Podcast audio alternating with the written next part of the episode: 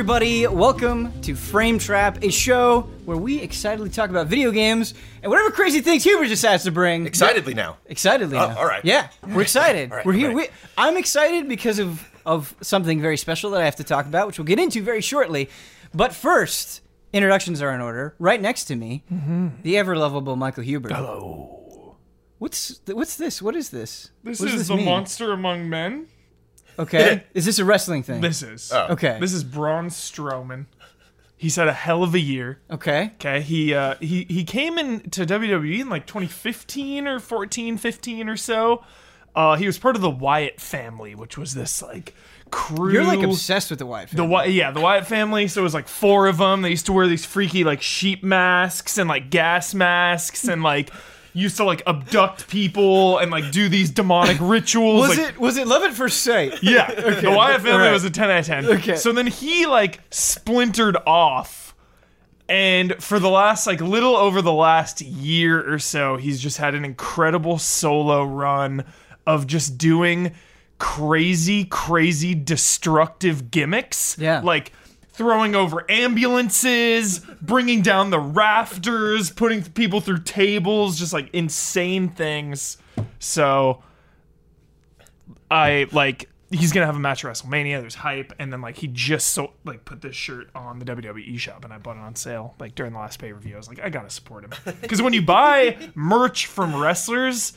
You're, you really are voting with your dollars because like they get a percentage and then the people who sell the most merch just like straight up get the most TV time and the most hype. It's like is- it is kind of a competition with Is like, that just like a known thing, or is that something that WWE like it says? They Like, never say it, but it's Interesting. Yeah, it's Oh, a known. that's kinda cool, though. Thing, yeah. So, like when you go to an event, like I went to Raw like a like a month ago or so, like a month and a half ago.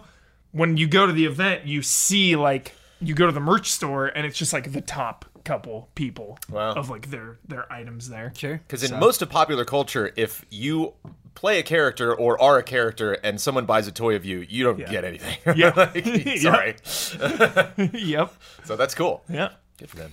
Today you're rocking uh, as a coaster. This isn't going to play super well in the audio version, but uh, we have a Resident Evil 2 coaster The greatest coaster ever made. made out of PS1 box art. Yeah. It's the greatest. It messes with my brain because it doesn't open, but it's just like all I want to do is crack it open and take out that little mini disc that's in No. there. Resident Evil 2 on GameCube. All I wanna do it. A man who needs no introduction, right next to Michael Huber, Brandon Jones. Thank you, Ben. Yeah, you seem like you're you're peppy today. I haven't been on Frame Trap in a dog's age. I know. I always get nervous because you you have so much going on. Right. You got all these projects Well, that you're trying to do. This will be and- an interesting frame trap, trap test because I have nothing new to bring to this table. I have- Yeah, I have, you a don't- game you've to talk about, games. but it is a game that I have played before. My theory is based on the lineup of games that we have. You have a lot to say. We'll see if I'm- that theory oh, holds ready. true. Give me, yeah, give me the news. Yeah, Talk to me about Yeah. games. yeah. Yeah. Yes. I am your host, Ben Moore. I think I've had too much caffeine. I think that's a lot of where this this style is coming from. Uh, had a blast of coffee, and now I'm drinking a Coke. I've had an espresso and a coffee. Yeah, we'll So see. I'm- This I is would gonna love be a a good ride. two and a half hour crash from Ben Moore. I'd love like the last 20 minutes of this podcast. You're just like, you're kind of leaning into the mic. Emails. Uh, but Yo, yeah, Ni no Kuni's out in like five days. Okay. Sullen. th- counting that the review is done for Michael Damiani. In fact, by Yeah. the time you are watching this, the review is probably up, and he's probably already given it an 11. So go watch that if you haven't. Uh, spoilers. Yeah, He liked it. did he? But how much? How much? How much? I know How the much? score. Do you? Yeah, I know it. Can't say it. Can't. Can't. Moving on. It's a good Damiani? video Moving game. on. All right. Uh, it's been a wild ride, Easy Allies. In fact, by the time you watch Yeah. that transition, by the time you watch this episode, we will have celebrated live our second anniversary. It's been two years. Kicking off the celebration, people are going to Disneyland today. Sunday night we're having a concert. Yeah. Monday night, uh, Tuesday night we're having a stream, and Wednesday's the actual anniversary. So it's a, it's all sorts of stuff. It's not that when I started this, I was like pessimistic and I was like, no way, this will last two years. But I didn't have like two years in mind. All I had in mind was like, oh my God, what's happening? Like, Every just day chaos. is a gift. Right, exactly, exactly. Perfect way to frame it. And so, my simple question for you before we get rolling on into the games is what has changed about you? What has changed about you, Michael Huber, from, from day one to two years later? Jeez, It's a tough question. It's Very a loaded question. question. Yeah, same to Um, you, Brandon. So you can get to start thinking. I in two years, I'm way more confident in my writing. Mm-hmm. Um, I just want to say that I think your reviews now are, have gotten better too. I've seen the improvement. It's Thank you. awesome. Yeah, I Yeah. feel a lot more confident writing. I write faster, I, and I just have more confidence when I'm doing it. I don't second guess myself as much. Um, yeah, I try to stop and think a little more maybe than I did a couple years ago. Like I'm very, I'm a very impulsive person, but uh, I think I, I, I pause now just for a fraction of a second versus not pausing or thinking at all. There's a fraction. Wow. Yeah, just just one. You'll get that up to a half a second by year three. Yep. um. Yeah. Yeah.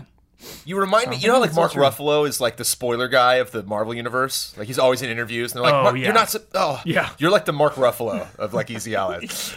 I'll take that as a I compliment. I think that is a huge Yeah. It's like, compliment. no, no, I would like to be. no, that down is the open now. that is a good compliment. love Ruffalo. You wear that like a Hulk out badge of sometimes. I love it. Mark Ruffalo is a charming man. Yeah, I love him. Michael Huber is a charming man. Brandon Jones, what's changed with you, man?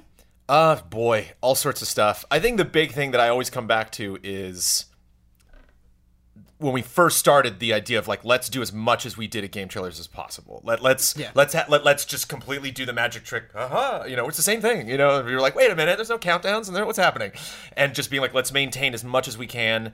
Uh, and I'm like, the second we show people this garage, they're going to be tuned out. They're just like, I can't watch these. I, I can, I'm only only watch them on a stage. I want to see them in a garage, and just that change in perspective of what we what our audience wants us to deliver what what we can do outside of that that they'll be into you know like exploring things that were not promised via patreon that were not a part of gt when you know when that was a thing um, just that were completely new easy allies creations that that our audience was not given any buffer on that we're not we just dropped it on them you know like don showing up and doing his own specials doing stuff like hall of greats gundam building fiasco knots um, uh, it's been really fun to do that stuff, and as time goes on, get more confidence in trying things that are strange and new, and not feeling like the, you know we're gonna be abandoned by our audience because they're like, I, I, I give you money for a very specific thing, and I don't know what you're doing now, but it's not uh, not what I wanted. It was very scary when we first started because I'm I was I got paid by Viacom for a long time, and then I got paid by Defy Media for a long time, and so it's like as long as I just keep these people happy, I can keep my job. And the idea now, where it's like, no, people are gonna be giving us money directly, just Right. absolutely terrified me. I was like, oh no. And so I, I It's definitely still terrifying. it is Think still about it. terrifying, uh, but uh, it uh, I just have a different attitude about it, much more positive attitude, Mm-hmm. M- more confidence in striking out and doing the unusual Sure. than I did before. Yeah, it's hard to put in words for me too, but like I was so self-conscious. I'm always self-conscious. Like making my show is like the most stressful thing I do. Yeah. It's like every single week it never stops. It's this never-ending thing week after week after week after week and like capturing footage for it and just it, trying to think of ideas.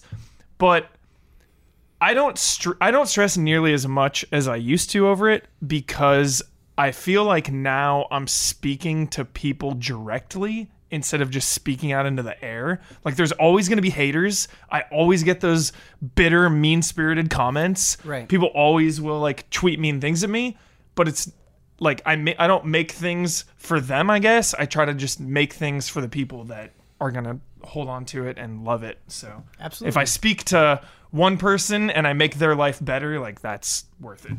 So Yeah, I really want to to echo that, and I, I commend you because that is something that I've noticed has changed with me as well. I am also a very deeply self conscious person, um, and that can get to a point where like you're like, oh, okay, I don't want to do this thing unless I know it's going to be good and people are going to be like and people are going to like it, and you just psych yourself out. And I've learned to adopt a process of even if something is a failure, even if it crashes and burns, like the world doesn't end. It doesn't mm. stop there. It's not over for me. You you can still take that and be better the next time. Like, and just because you've had a couple of good things happen doesn't mean they're always going to be good. And just kind of learning to roll with the punches and understand that every single thing can instruct you on how to move forward. yeah, it's like this brutal cycle because like you doubt yourself when you put something out there And then when you read that one negative comment, mm-hmm. you're like, I knew this was gonna suck. It sucks. They're right. God, they're right. Like, so so that's why comments are so brutal and it's so hard because like when you already are making something and you have that doubt and then you read that, it it hurts so much. So Right. I, I've I'm not perfect at it, but now you know after doing this for a while, it's like focus on the good comments, focus on the the people that that are getting more out of it. You know. Yeah, and I I also think there's there's a lot of value in that negativity because it's like it's still an emotional response. I saw this talk recently. If you want to look it up, it will. It's a very good talk. It's by uh, like the head designer of Magic the Gathering. And he's like 20 years of being the head designer of Magic the Gathering. Here are 20 points that I learned. And he said when we would solicit feedback from players on cards, he said, is it better to have a sea of sevens or 50 50 uh, have people give something a one and then the other half give it a nine? He said, which is better?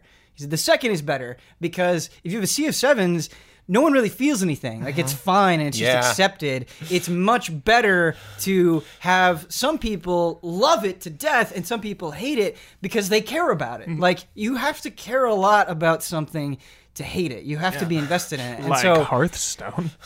I I think as a human being it's natural to want to be like, "Oh, okay, people hate this. It's it's wrong or it's bad." And that's not necessarily the case. And so learning how to process and evaluate all that stuff uh, is good. And I think allows you to build confidence if you can frame it in the right way. But enough psychotherapy for the day. We, uh, I'm super excited because I got to spend uh, on Wednesday three hours with the new God of War. And, you know, it's funny because I think a lot of people um, have talked about this game and they're worried that it's going to try to ape The Last of Us or it's going to lose the identity of God of War or, or it's not going to be there in the way that they remember and love. And I, it, like Resident Evil 4 for me, this is a game that feels completely different, top to bottom, but understands exactly what God of War is, and that DNA is like pulsing through it the entire time. It is the best of both worlds uh, in a really beautiful way. And it was hard not walking out of that demo being incredibly excited and saying to myself, like, wait a minute, am I just was that just a good demo? Am I overvaluing this? And and very immediately thinking to myself, like, no, like I can think to all of these specific things that point to this being a cool special game that people should experience whether they're a fan of God of War or not. And before I go on any farther, I just want to say I'm going to go out of my way to not spoil story elements. And I do want to say a huge reason for that is because there are very exciting things that happen immediately in that game that I don't want to spoil. I don't want to spell that stuff out. I'm going to be talking about tone. I'm going to be talking about mechanics mostly, uh, and and things around that. But I will go out of my way to not spoil any specific story stuff whatsoever. However, I know a lot of people are looking forward to it. So if you don't want to hear any more talk about God of War, there are timestamps in the description, and you can skip all of this. Bef- Skip. Before, yeah, Huber, skips, yeah, gets out of here. Before I ramble on any farther, Huber, Yeah. God of War means a lot to you. Mm-hmm. It's a big series for you, and Yeah. you're very much looking forward to this game. Yeah. What's kind of your headspace at it right now? What do you want out of it? What are you looking for? I'm looking for fatherly emotions.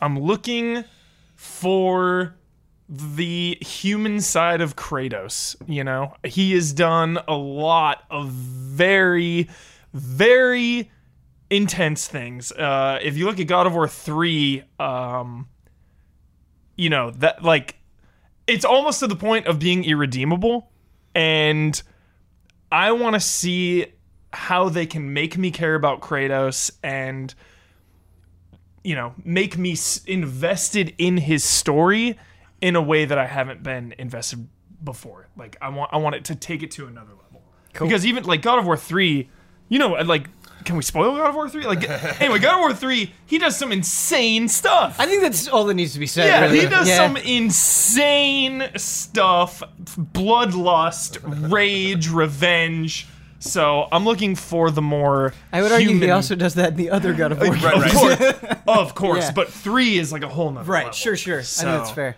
Um. So yeah, I'm looking for uh for uh human Kratos. I want to talk about that emotion um, and that character.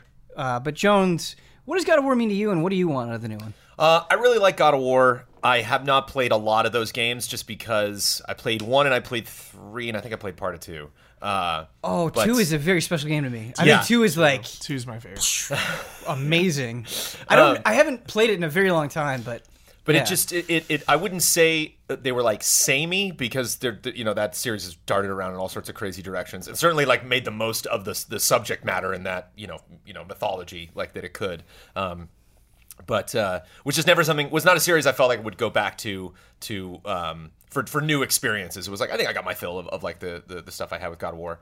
But when I look at the new God of War, the the grizzled veteran that wants to wants to put their weapon down or their skill down that is often required in emergency situations that they are extremely good at but don't necessarily like doing but they just ha- they either grew up doing this thing or just have this natural innate ability and then are like dragged in one last time like Logan, Last of Us, John Wick like I John Marston. I just love that story I, like Yeah. it's it's that is an instant win for me. So, like, Unforgiven.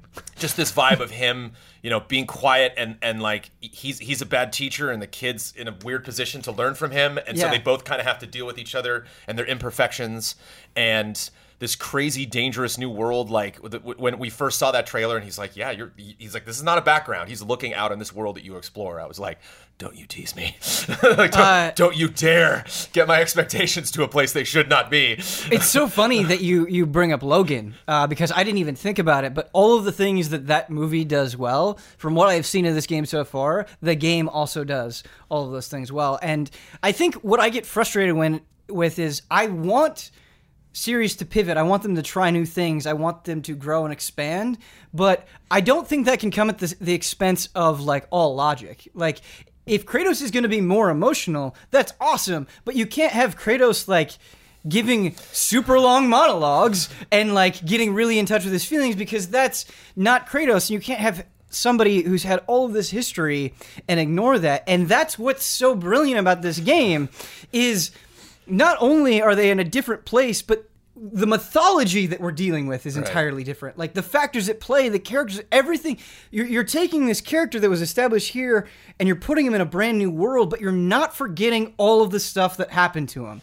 And they've just upped their game in order for that to work. There are moments, there's a lot of quiet in God of War, but they convey so much just by how Kratos is moving around or the way that his face and his eyes are communicating things. Like this game is just so beautifully directed because when they want us to feel something, they call attention to it without the need to be like, hey, this is what Kratos is feeling right now. Even with his son, his son is definitely uh, a lot chattier than Kratos, but the way that they interact makes sense for Kratos. It's it's not like oh, okay because Kratos is is a dad now, he's going to be completely different. It's how would we take this character that we already know and have him make sense in that situation? Um, and I think that's so good. Uh, the way that Kratos deals with secrets, like what do I tell, what don't I tell, both to you, the player, and to his son, I think is just so remarkable. And it does such a good job of teasing you along, of constantly telling you, like, hey, no, we have some bombshells to drop on you, but along the way, we're going to give you scenes with Kratos by himself, with Kratos and his son, that really make you care and make you invested. I like that three hour like i love god of war 2 i think god of war 2 is an amazing game but i think god of war 2 is an amazing game because of how perfectly it captures the idea of spectacle um, and how good it is at throwing you into situations that you can't even believe are happening I think what I've played of God of War is so remarkable because of how much I care about what's happening and how much I want to see it through. Like, I want to know what's going on with Kratos. I, I need to know. Yeah. And I am amazed, and the quality of the know. writing and the, the framing of the story is what's making me care. It's Yeah. not my attachment. It's not that I've played most of the other games. It is what you are setting up in the scene at this moment. Uh, to make it matter. I think that's so cool. But what I also want to talk about is I think a lot of people are worried that this won't feel like a God of War game. Um, I was playing some God of War Ascension last night, and say what you will, but that, that combat is like pretty interesting. Uh, you have to deal with building up a meter, and that unlocks additional moves when you build it up, and you have all these different elements. Like there, there is a complex action game there, and the new God of War has that complexity. I had the biggest smile on my face the first time I took the axe and knocked somebody up in the air and started doing an air combo, and it's like no, like this is it, like this is that game, and how smooth it was, and how well it ran, and how many different types of enemies that they threw at you, but it doesn't just feel like God of War Light or God of War dumbed down. Like the way that they use the axe and your son is so cool in the combat mechanics because it, it I keep bringing up RE4, but it reminded me a lot Yeah. of RE4 where like you know what's cool about RE4 and I think why people get so attached to the combat is because it doesn't like sit there and, and spell out like, oh man, if you shoot this part of the body, this thing will happen and put them in this state where you can do this thing. Like there's just sort of natural discovery Yeah. where they give you enough visual cues Those can do headshots, the stagger, the mm. roundhouse. Right. Right. And so, as everybody knows, in God of War, you can throw this axe. You can throw this axe, and the things that you can do with it, like where you hit them, uh, how you can, so you can like throw it and hit them, and it'll fly past them, and then you can recall it, and it will hit them on the way back. And so you can set up like really cool situations where it's like, okay, they're all lined up. I'm gonna hit them front to back, uh, and also. There are a lot of times where maybe you won't want your axe equipped and you're going to want to use your bare hands Yes. because they have a health gauge and a stun gauge, and your bare hands will build up the stun gauge much faster. Very cool. And also, your boy, he's going to be having his bow, bow and arrow, Mm-hmm. and he's going to be shooting, and that builds up the stun gauge. And so, if you can fill up their stun gauge, you get the God of War finishing move. Nice. Um, and so he's Can really I rip a dude in half? right, exactly, just ripping a dude in half. Nice. Uh, Great. That's in there. That feels really good. Better be in there. Staple. uh, and it's you feel like you have a lot of options immediately and that all of them feel good and i you know i played like i said about three hours and i would say like every 30 minutes it We're- felt like there was a big new enemy that i was fighting and then it's like okay we're going to introduce the enemy and then we're going to put it in this group and now we're going to put it in this group and each time it was like oh, okay i have to kind of like change what i'm mm-hmm. doing here That's what's And so great about good. God of War Yeah. 2 and, and 3 is the constant new enemies. I love that Yeah. stuff. Like new enemy variety. Always like kind of a mini boss will come out, like a big troll or a big like Hydra or whatever it whatever it may be, Chimera or something. I love that stuff.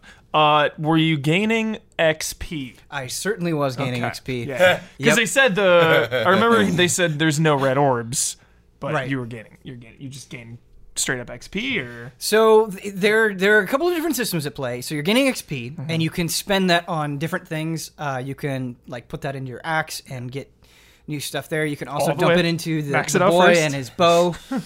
yeah, I think you're going to want to Yep. use the axe. Uh, there's also a crafting system. So I'm not going to expo- spoil the the specifics of it, but after a certain point, you're going to be able to craft, and uh, you. Although there's not red orbs, you're constantly getting this currency that you can dump into Cool. those systems. um, I yeah, I, I was just just uh, commenting on the combat. I really like when you have a big weapon in a game and you can send that weapon out, but still fight while that weapon's not in your hands anymore. Yes. Like I like obviously like Disney Infinity's on a much lower combat tier as far as video games are concerned. But like I loved when I was fighting with Captain America, like throw the shield out and then just keep punching people, and then and the shield will come back, and now I'm fighting with the shield again. And like it's fun, like when you throw a lightsaber or what you know. I just love that idea of like you know you. Um, and I'm assuming like does he he just gets in with the fists with combos and stuff like that once he doesn't have the axe. Like Yeah, you and- throw the axe and it sticks in a wall, he's just going to do fisticuffs until you call right. that back. Correct. Cool. Correct. Did you crush anyone's head? Um, I don't know if I, cr- I. There's definitely a lot of ripping, ripping and tearing happened a lot. I don't remember definitely. crushing going Okay. the other way, but there was a lot of violence, so I could be missing some head crushing. I, just- re- God, I remember just got it. ripping. I can't wait till it comes out and you get the tweet from Huber like head crushing confirmed. You're like, Could oh, good. confirmed, Okay. yeah. Okay, everything's safe. Yeah. Um, but Jones, what you were describing, uh, and I think, like, we talk about God of War spectacle, right? And when I think about the God of War series, the the moments that really speak to me are the quick time events. Like I remember in God of War 2, I, I will always remember like early on, sticking that dude's head in the door Yeah. and just bashing that thing over and over. Or God of War 3, poking out eyes, or Yeah. all of these all of these moments that are like very set up and it's like, Dude, hey, the- look at this. Wow. In the new God of War, you have crazy moments like that. You do. They they happen and they're fun. But what I was getting really excited about is exactly what you were describing, where you'll see a guy on a ledge, be like, I'm gonna throw my axe. It goes into his head, this like r- gushing orange goo shoots out of him, and then you're like, now I'm gonna go over here. Son, you shoot him. And your son's like, okay, dad, and he's shooting him, and you're just beating the ever loving hell out of him. And those moments are like you're doing them. You feel like you have so much control, and all of it is so intuitive and smooth and easy to do. Like you're gonna be able to see like badass YouTube clips of people who do crazy things with that axe, and that is because of how good and how simple they made it to use. And I really commend them for doing that. Like the combat is fun, Nice. um, for sure. So, yeah, I'm really excited about this game. hype, dude. Hype. It's it, Oh, it's man. it's fun to get in the attitude of uh, the gameplay and obviously Kratos' mindset when you go into a room. There's like the big guy, two bigger guys next to him, and then Mm-hmm. like six small guys. And you like take out the big guy, the two small guys, and the other five. And then you're like, "Ah, is there one? You look over and there's just that skeleton in the corner of the room. Like, uh, you're like, Right. come here, buddy. like, I love that vibe of just like, hmm, what could I do? Right. so many options. Can't Yeah. make up my mind. Reminds me of like uh, the the Yakuza Heat. Like when you got one guy one you're like, what? How am I going to use the heat action to mess to up the this guy? Yeah, yeah. yeah.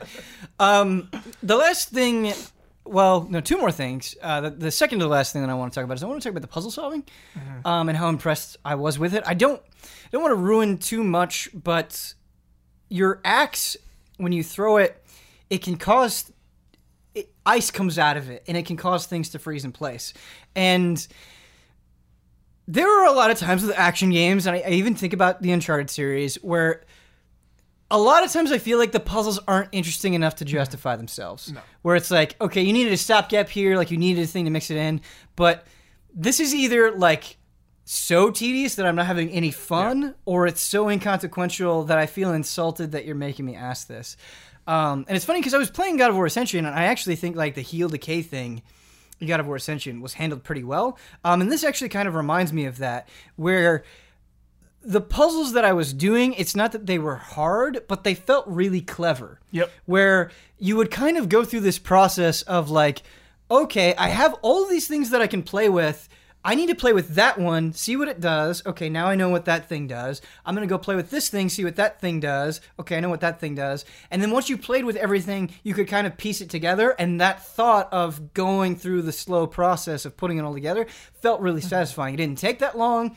It wasn't tedious. It was just kind of a nice little, like, ah. You know how I am with puzzles. Yeah. But Resident Evil and God of War undoubtedly are my favorite puzzles in games because like you said, they're clever, they're complex, but they're never I'm never going to beat my head against the wall trying to figure them out. Yeah. Uh, I just think it's a great balance of like slow down the pace a little bit, figure this out, and move on without like having to you know move a million things and Sure. and crunch some numbers or I just uh, they get the balance down really well. in a way, it's like another form of exploration. It's kind of the same as like walking to a new room and just exploring that, seeing where the enemies are, or like getting into a big wide open environment and then deciding like, do I want to go to that village or that cave or that you know clearing and take out some of those enemies. It's just like the natural discovery. And yeah, it it, it uh, I'm always inter- it's always, I always find it interesting when I finish a puzzle in a game where I'm like, that was that. I wouldn't say brain power was required to do that, but I still Right. enjoyed putting that together. You know, like after you know the five ten minute process of just absorbing all the information, like oh that goes there, and okay, moving on. And that felt good. You Yeah. know, it's like that's that's yeah. It's, creating puzzles in games is is uh gotta be hard. It's, It's not something. It's not something that like I want to do. Where it's like oh I bet that's really easy. Um, and I think it's interesting because I've I've played kind of games like God of War, like action exploration games, where they you can tell that like they include puzzles, but it's like there are a couple and they're really spaced out. It felt like I was running into puzzles pretty often, but because of how well they were designed and how well they blended in and how they melded with combat, uh, it felt really good. Uh, it almost made me like kind of nostalgic like it reminded me so much of like a Resident Evil 4 or the old God of War games where I'm like, it kind of feels good to play a game like this again that has this sort of balance to it. Uh, and that felt really interesting because I always hate it in like I don't know if you played Frozen Wilds uh, Horizon. Oh yeah. Do you remember? Do you remember the puzzles where you like you have to look down and you have to like match the lines up? in Yeah, yeah, yeah, yeah, yeah. That's I hate puzzles. That sucks Well, that's so not much. exploration. That's trial and error. Right, exactly. You know, you're not I- what exactly. they want. What they want you to do is step back and be. I mean, like there's some there's some numeric puzzles that are like that where I'm just like, oh, there's six numbers, and it's like, oh, there's a common.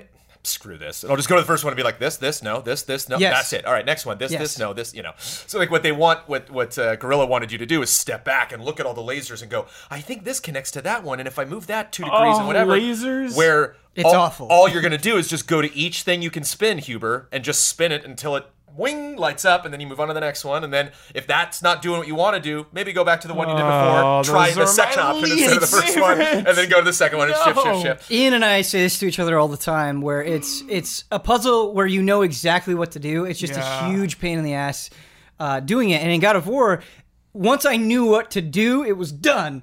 And I'm I, I don't want to like praise the puzzles too much. I don't I'm not gonna I don't think it's gonna blow anybody's mind or be extra crazy or anything.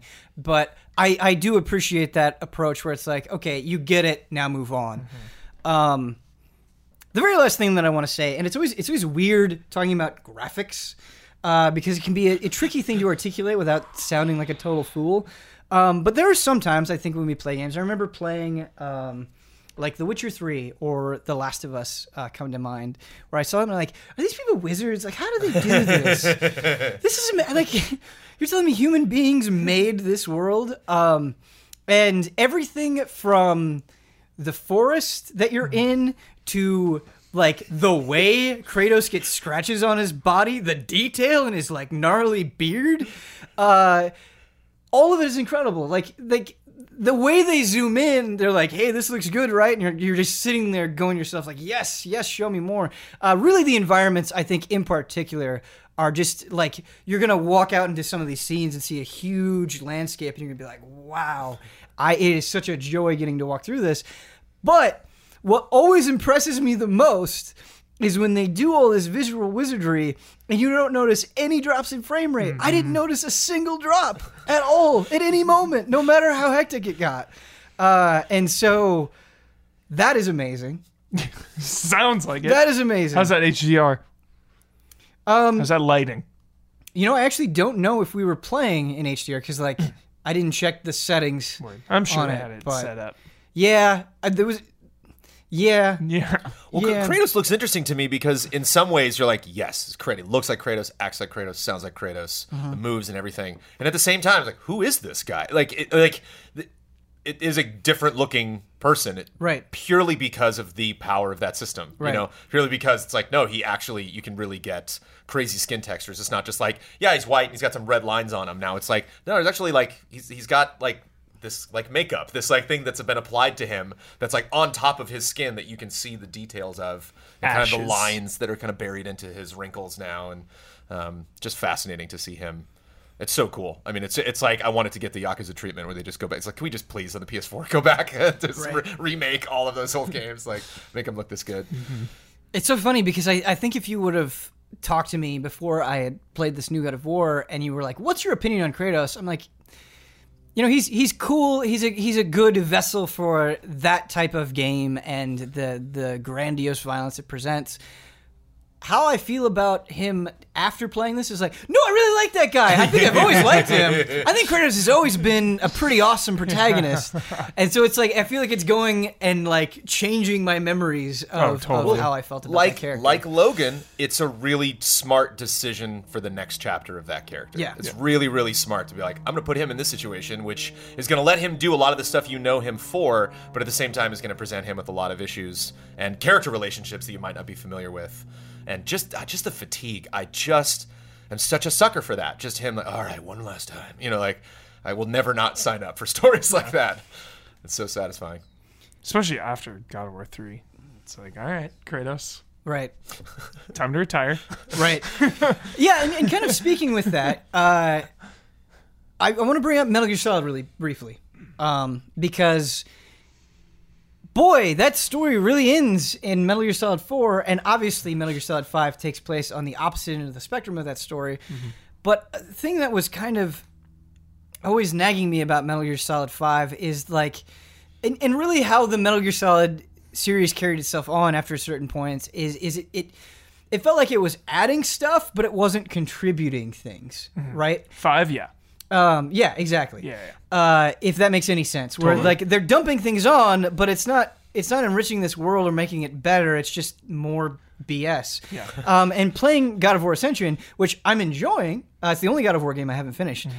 and uh, I'm enjoying the combat. I'm enjoying the puzzle solving. I'm like enjoying the design, but there's like almost no soul there. Like Yeah. his fight against the Furies feels very thinly justified. Mm-hmm. Like it- it- you're just kind of going through the motions. Yeah. Uh, do you worry?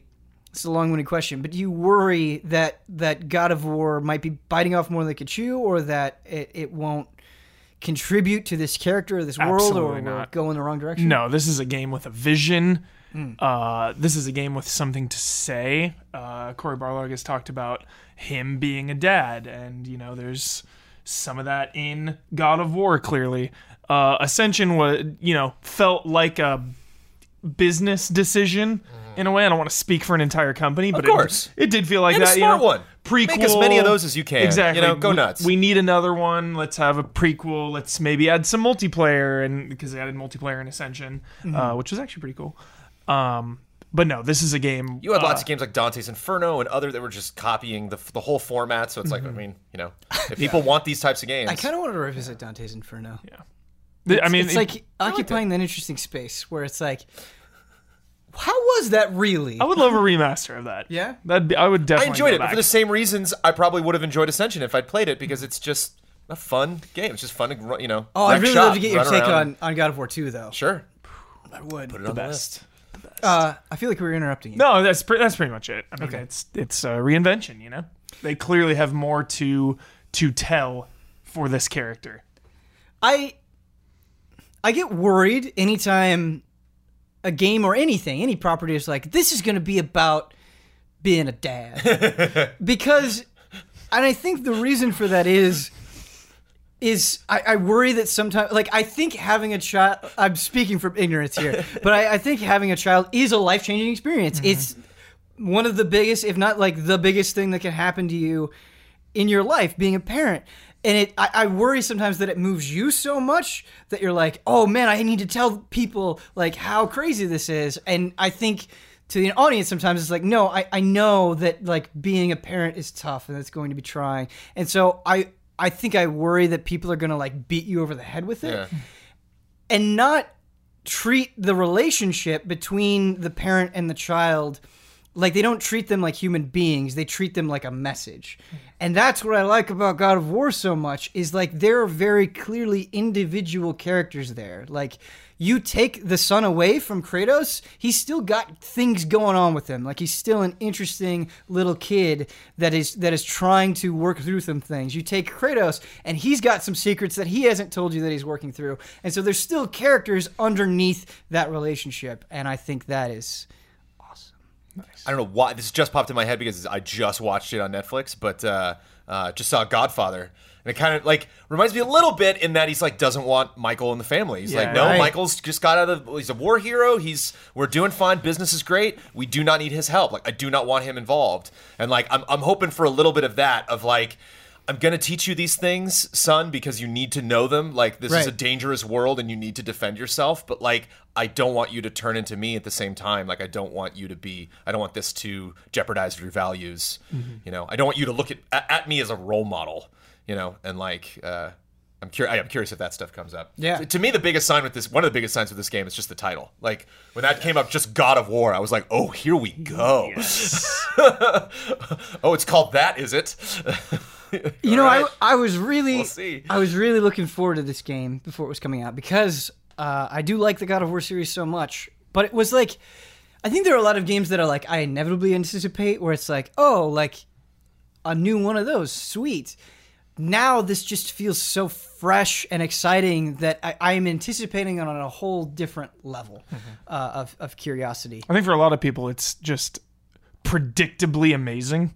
Like God of War is going to be awesome. I think it's going to surprise people the ways Yeah. in which it is amazing. though. For sure, for sure. But Yeah. like for people that are removed from it, that are not like analyzing the change, all the changes, just Sure. like oh, another God of War. Oh, it's big budget. Oh, it looks great. Like Right.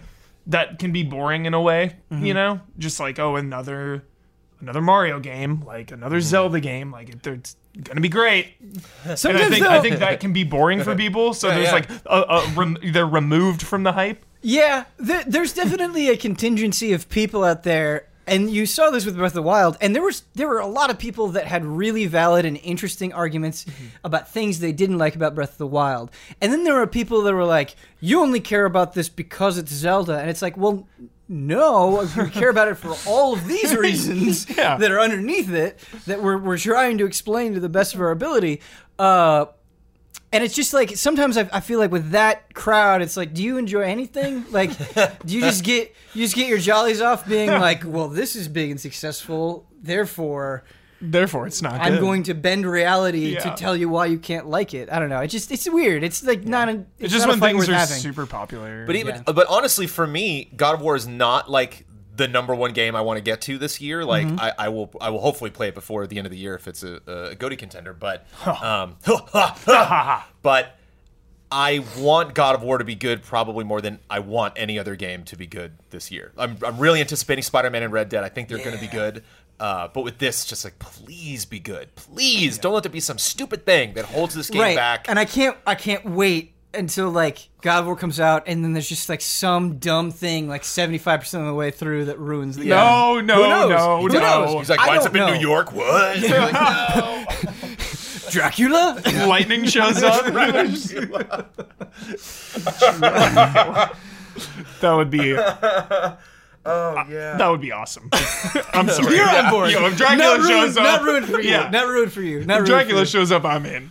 Uh, The last thing that I want to say, really quick, is uh, I want to give a special shout out to the the voice acting, um, particularly with Kratos, but also with the son, and also with other characters that he meets. They, boy, they just chew up every scene that they're in. Like, I, I, I find myself increasingly as I'm playing games, like really wanting to pay attention and hearing people talk, and then like kind of drifting away because it's like, oh my god, like the way that this is written, like you're just repeating the same thing, or you're not really getting to the point, or you're not really capitalizing the emotion of this thing. Not a problem in God of War. Like riveted because of how br- like they became those characters. Um, and I am not a voice acting expert, but I do appreciate excellent voice acting, and this was above and beyond. That's excellent because uh, different voice actor, obviously for Kratos, uh, which just happened with Life is Strange Before the Storm, new voice actors. But give them a chance. Yeah. You know, it's it's worrying, and uh, obviously I'm a loyal person. I love when people continue to play roles throughout their career, but. You know, people move on to different projects and unknown factors happen. Yeah. So don't condemn, you know, a, Sure. a performance just because the actor is different. Like, gi- give it a fair shake. From what I've seen, or from what I've heard so mm-hmm. far, Kratos does an excellent job. An excellent job. Excellent. We're gonna move on to the other end of the spectrum. Excellent. Brandon, so ready, dude. One gonna- month. One month. God of Tell War. me, Let's go. Tell me about a game that is so near and dear to your heart that you are playing. Talk about you talk about only- moving to the next timestamp. Yeah, yeah. Well, along the lines That's of what we're doing. along the lines of intense bloodletting mythology, I've been playing lots of Dragon Quest Builders. Yeah.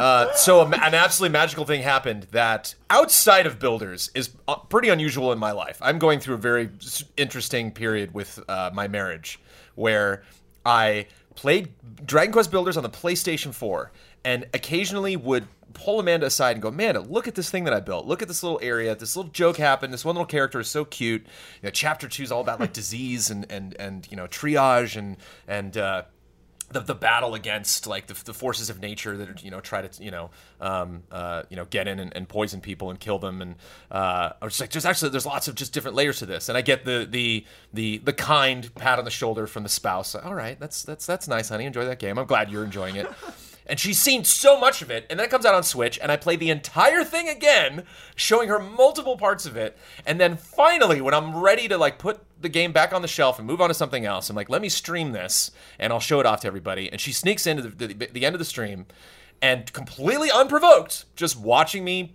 the last 20 minutes of the stream is like, I think I want to play this. And I was like, what? Why out of all the conversations we've had, of all the times I, I, I showed you various elements of this game, this was it. This was finally the thing. And I was like, okay, she's gonna get it, and she's gonna play a little bit of it, but it's just not gonna be her cup of tea. I mean, she's not. She does not have my job. She does not have a ton of times to play games. She feels very guilty when you know she got sick right after she got the game, and so she had a whole weekend where she was like, you know, uh, bedridden with a cold. She was like, oh well, I guess I just play builders all day. And she's still going at it. She's in chapter three, and yeah, she's. I think she's definitely going to see it all the way to the end.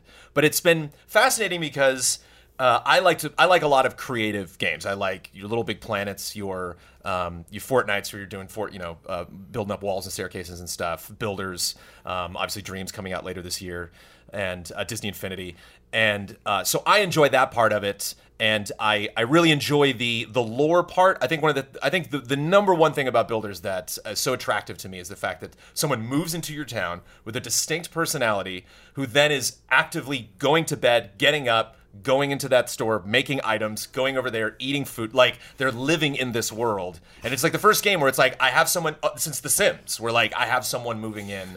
Sometimes that intent is, I think, accidentally humorous. Where like there there have been moments where I'm like trying to craft something or like move around a room, and they're like, "Get out of the way, man! Like Yeah, I got a job to do here." And they'll just like beeline it and start hammering away, which I, I think is cute. Well, like there was, and, and going through and playing it a second time on Switch, there's one chapter where there's a, a woman who lives in your town that's kind of creeped out by another guy that's there, and so I intentionally put their rooms at complete opposite ends of the, the, the you know, the the base, uh, and but it's.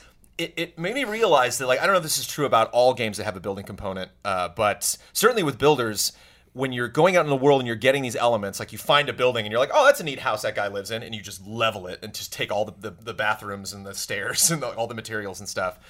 It's a game where you get to decide of all the things that you're sifting through, what has value to you.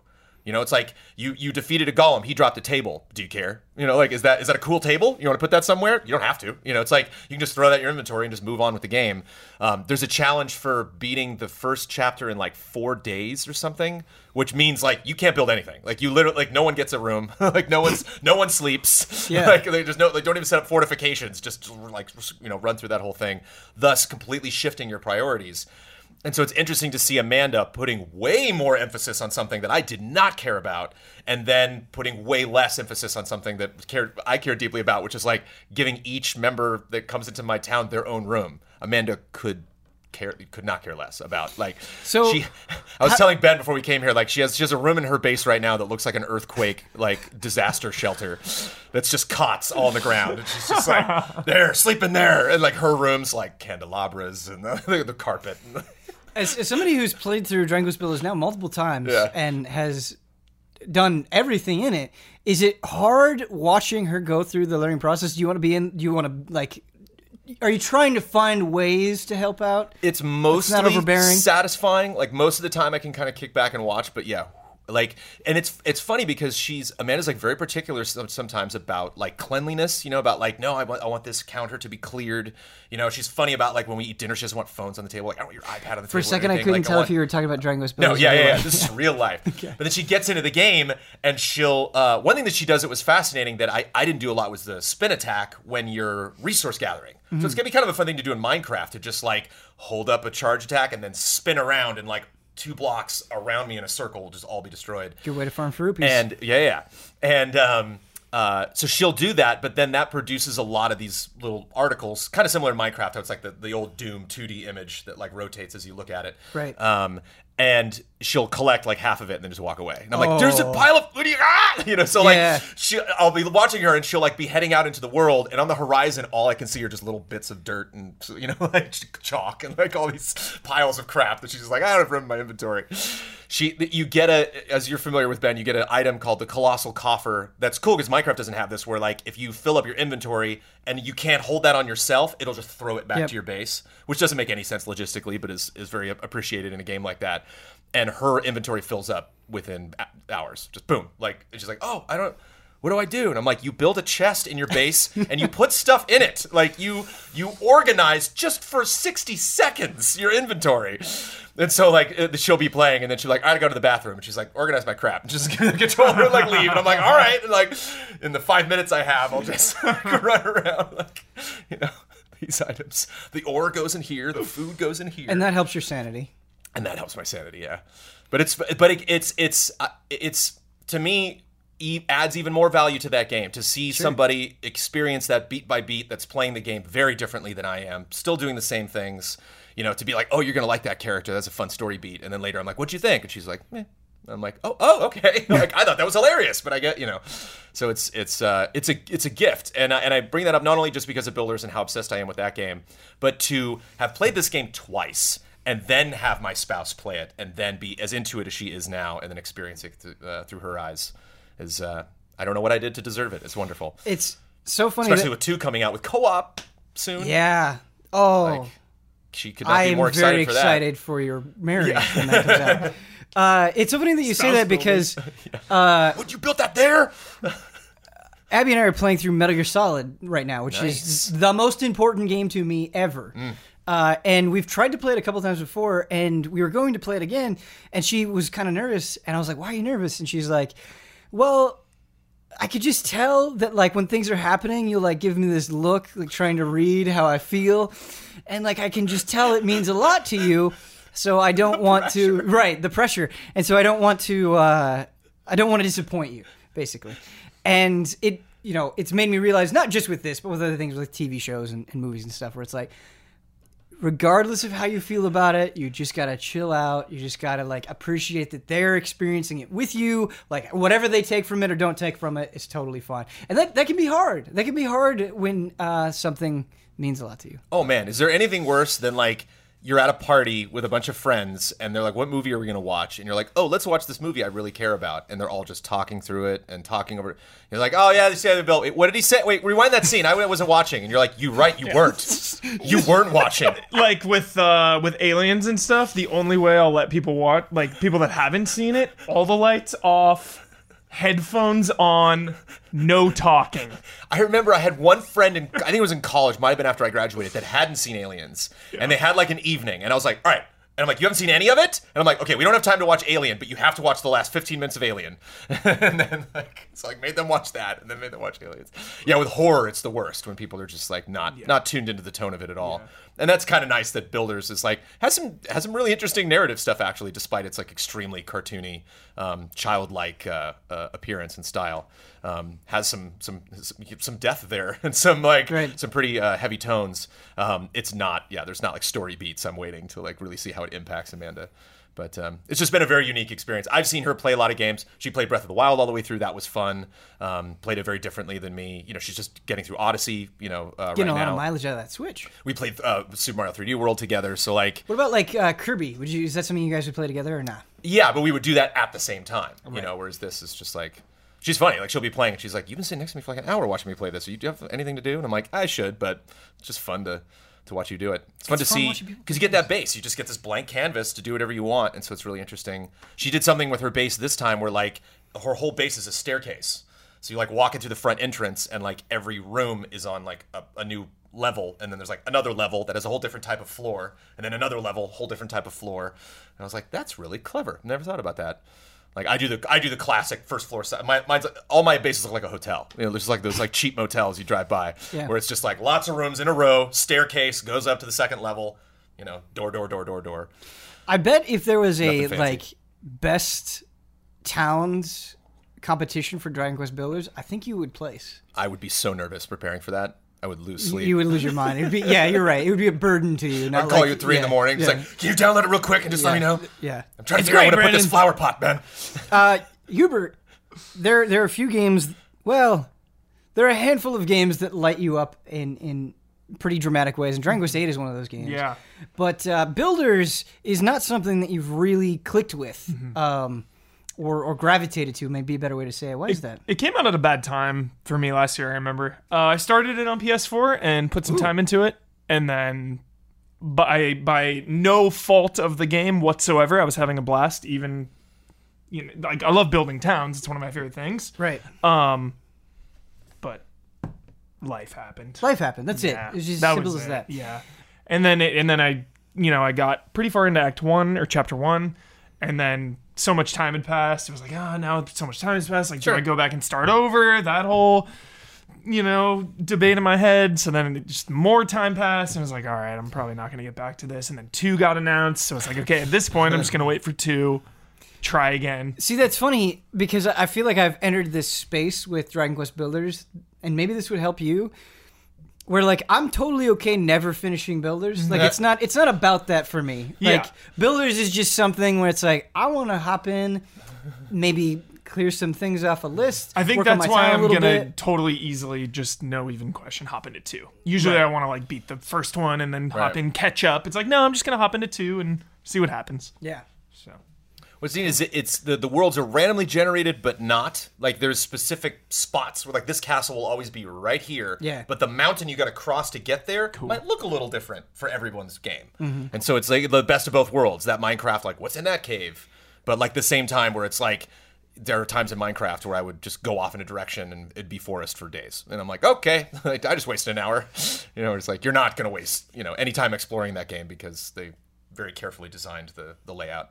It, it's gotten to the point where I feel like now I see the Dragon Quest Builders hero and like I, I see you somehow. Yeah. Like Well, but that's another thing that's great was Amanda mind. pla uh, played a female character. Uh-huh. So the first time she like went to like a, you know a, a block and was like, yeah. I was like, oh, huh. like I've never heard that voice before. Cool. Of all the hours I put into this game, it's something new. Thanks, son. I lo- this is like the gift that keeps on giving to Yeah, me no, in, in ways that I, I never it. thought possible. Hubert, uh, you you bring very interesting stuff to Frame Trap. yeah, really quickly, I really just want to give one brief shout out to Okay. Fortnite. Fortnite fever. I don't really Okay. want to talk about it. I just Okay. want to say that thank you, Fortnite. Thank you so much. Uh, my brother has been extremely sick for the last many, many months, and Fortnite now is a place that we can hop in and stay occupied and just team up together in duos and have a blast. So I wanted to tell a quick story with my bro.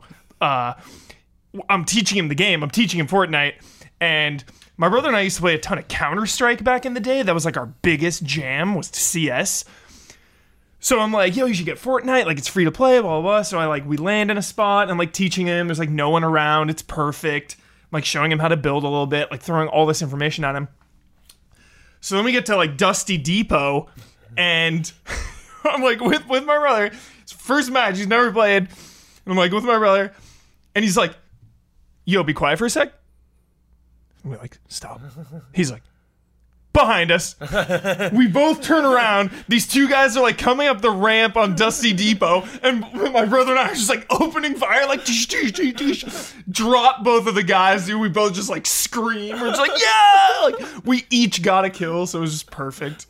That is that is just awesome. such good times. So now he's like so into Fortnite. He bought some items on the shop. He bought the battle pass. So it's like my brother and I are just. I'm a having little bit blast in worried because I feel like having one Huber be obsessed about something is a danger. Yeah, yeah, yeah. Having two Hubers be obsessed about something like the world may not be ready. yeah. So that's all.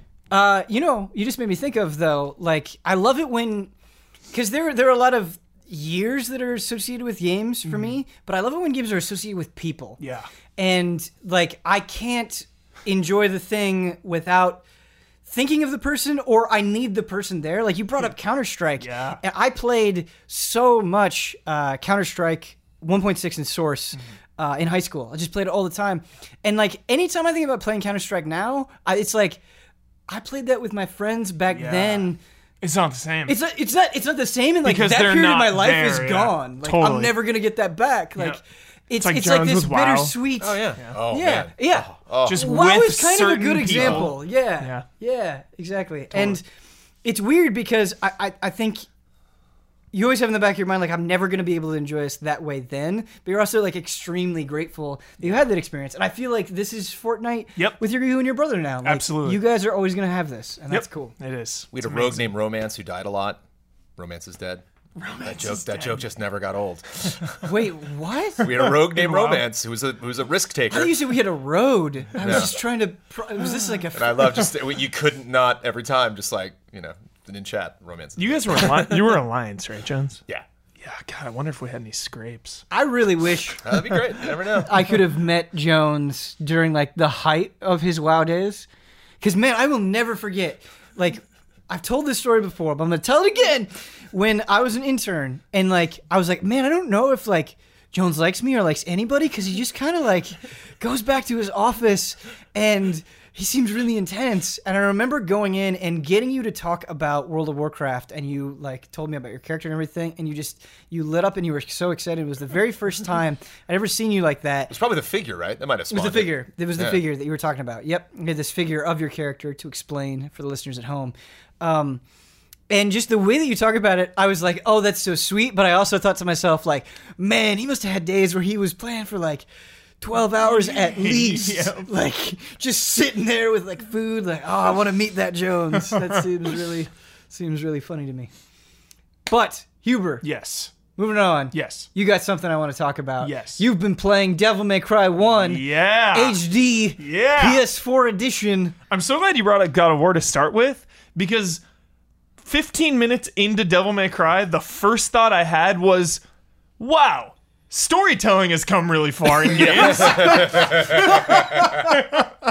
like, Even using the word story is a little is like, Yeah. you know, it, it it's perspective. It's like story how long have stories been really good in games you know what i mean and i and of course i go back but of course i go back to like jrpgs which Yeah. you know kind of had an advantage in storytelling in the in the early days because you had so much time and so much text and so much dialogue and It's and funny moments. because growing up, I I remember the conversation always being like, if you want a story, go play the RPGs. Yeah. And that that's so funny to me now because it was like the separation of these guys are trying, these guys aren't. And so we're going to give a bunch of credit to the guys that are trying. Like it wasn't even that like the stories were amazing. like they the just only place they just seemed amazing because they were the only ones that were going to that level of depth. funny. In Yeah. Devil May Cry 2, I, like a woman shows up and like tells Dante to go kill somebody, and he's like, "All right," and like that's the plot.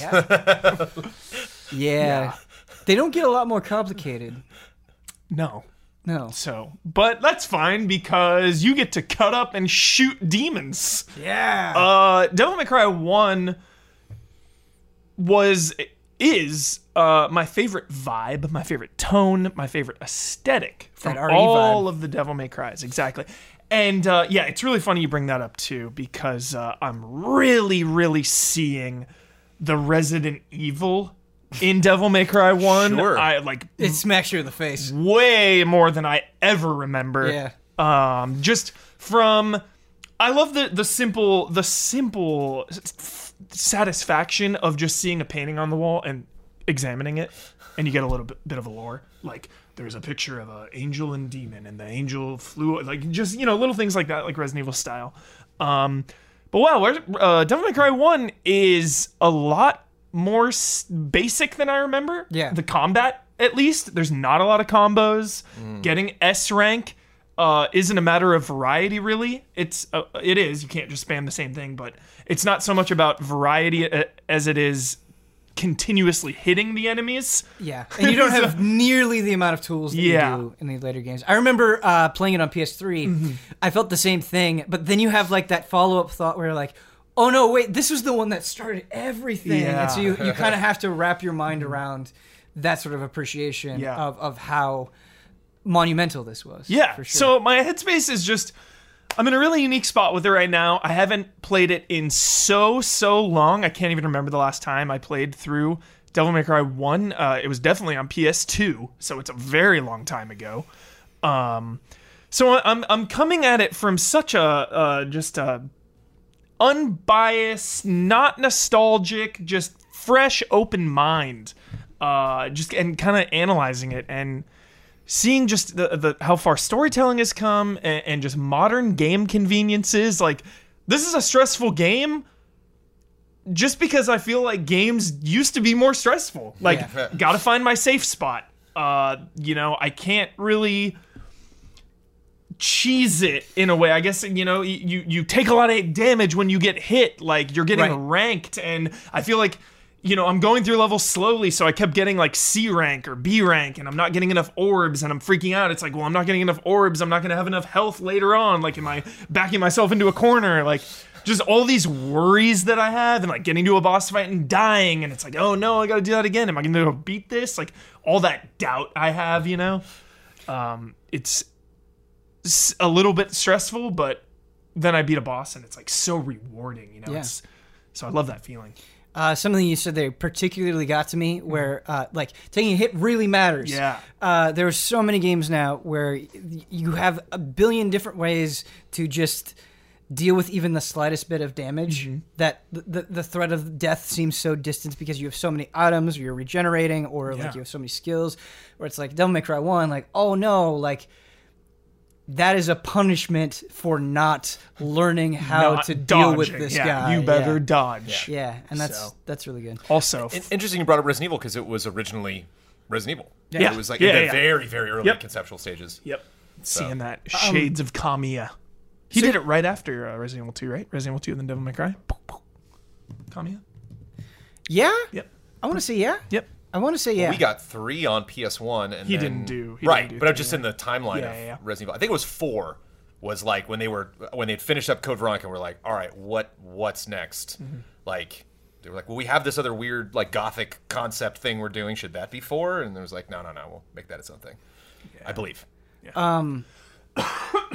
Huber, you were, you were saying how much things have evolved, and you were, you were talking about the challenge and, and the sense of reward. Yeah. Uh, is there anything that is surprising you that like is still super good about Devil May Cry One that you miss beyond just the vibe, like mechanically, presentation wise, boss fight wise? I mean, one of the most satisfying things in gaming is launching a puppet into the air and shooting them continuously with ebony and ivory. yeah, Uh, that is still as good as you remember. yeah.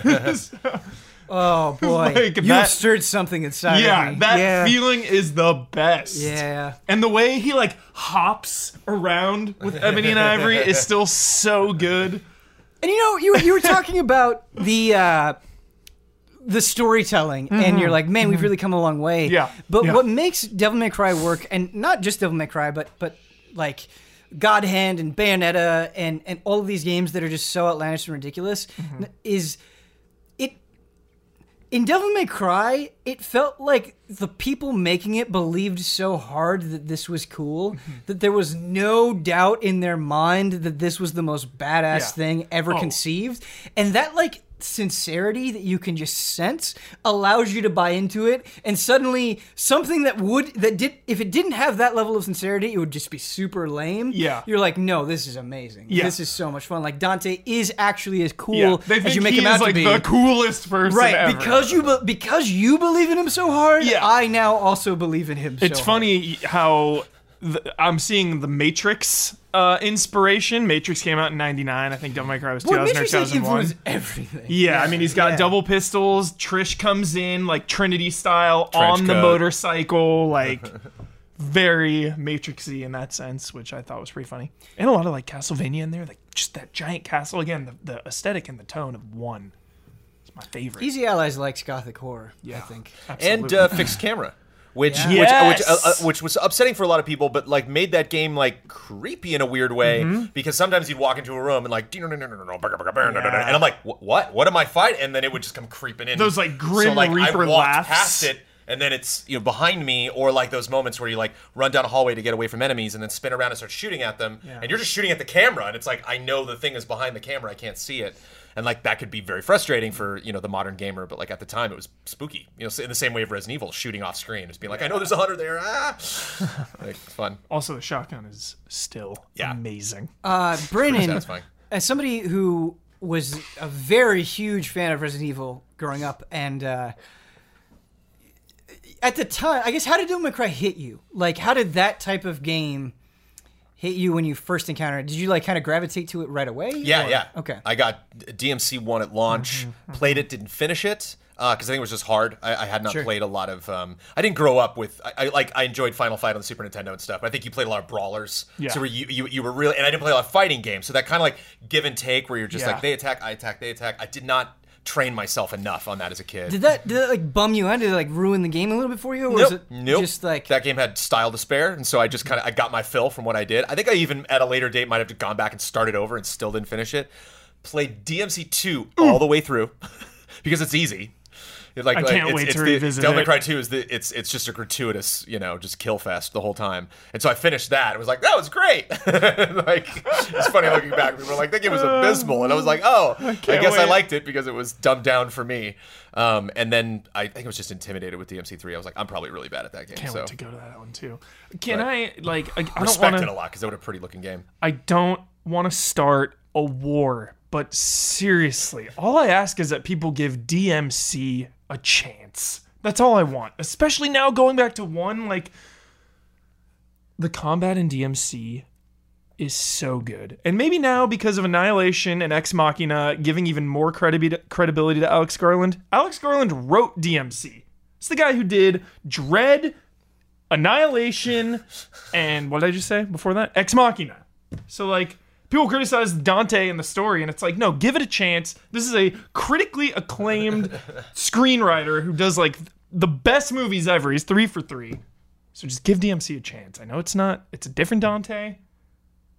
But See, still, the thing- the, the thing- combat is amazing in that game. I love Man, it. Like I don't think it's amazing. Oh my god! Like the weapon switching is my It's- favorite thing in that game. Switching to the axe and like the oh, it's really flashy and fun. Yeah. I'll, I'll give you that. It's totally flashy and fun, and I mm-hmm. think like. I, I like DMC. I think it's Yeah. a it's a cool game. Yeah. What DMC sold me on is how it presented everything. Like Mm-hmm. I remember fighting like those bosses are just going through the environment and the way like levels would piece together or like That how the environment would club be is so legendary. or the way the enemies would look. Like just visually, it was so cool. I liked the vibe of it a lot. But I Mm-hmm. remember as visually impressed as I was with so many of the bosses, like I pretty much slept through them. Like they, I think about DMC three or DMC the girl four. in the club, that one's so good when she's like, like the the DJ dan Oh my god, the rhythm of that fight. I'd have to do it again. Yeah. I'd have to do it again. But the general sense that that I get comparing it to like th- one, three, and 4 Mm-hmm. and DMC is that I just didn't feel pushed in the way that I felt pushed in those games, where like. There are some bosses in DMC three going through it where I'm like, this is nail biting, For sure, and, for sure. and literally exhilarating. And I think because of how much I have to push myself in order to overcome. But it. how much of that is just modern games versus like a PS3 game versus a PS2 game? sure, Or like the I- way the series kind of went. Like I mean, you you can you can say that, and you can take age into consideration, but like.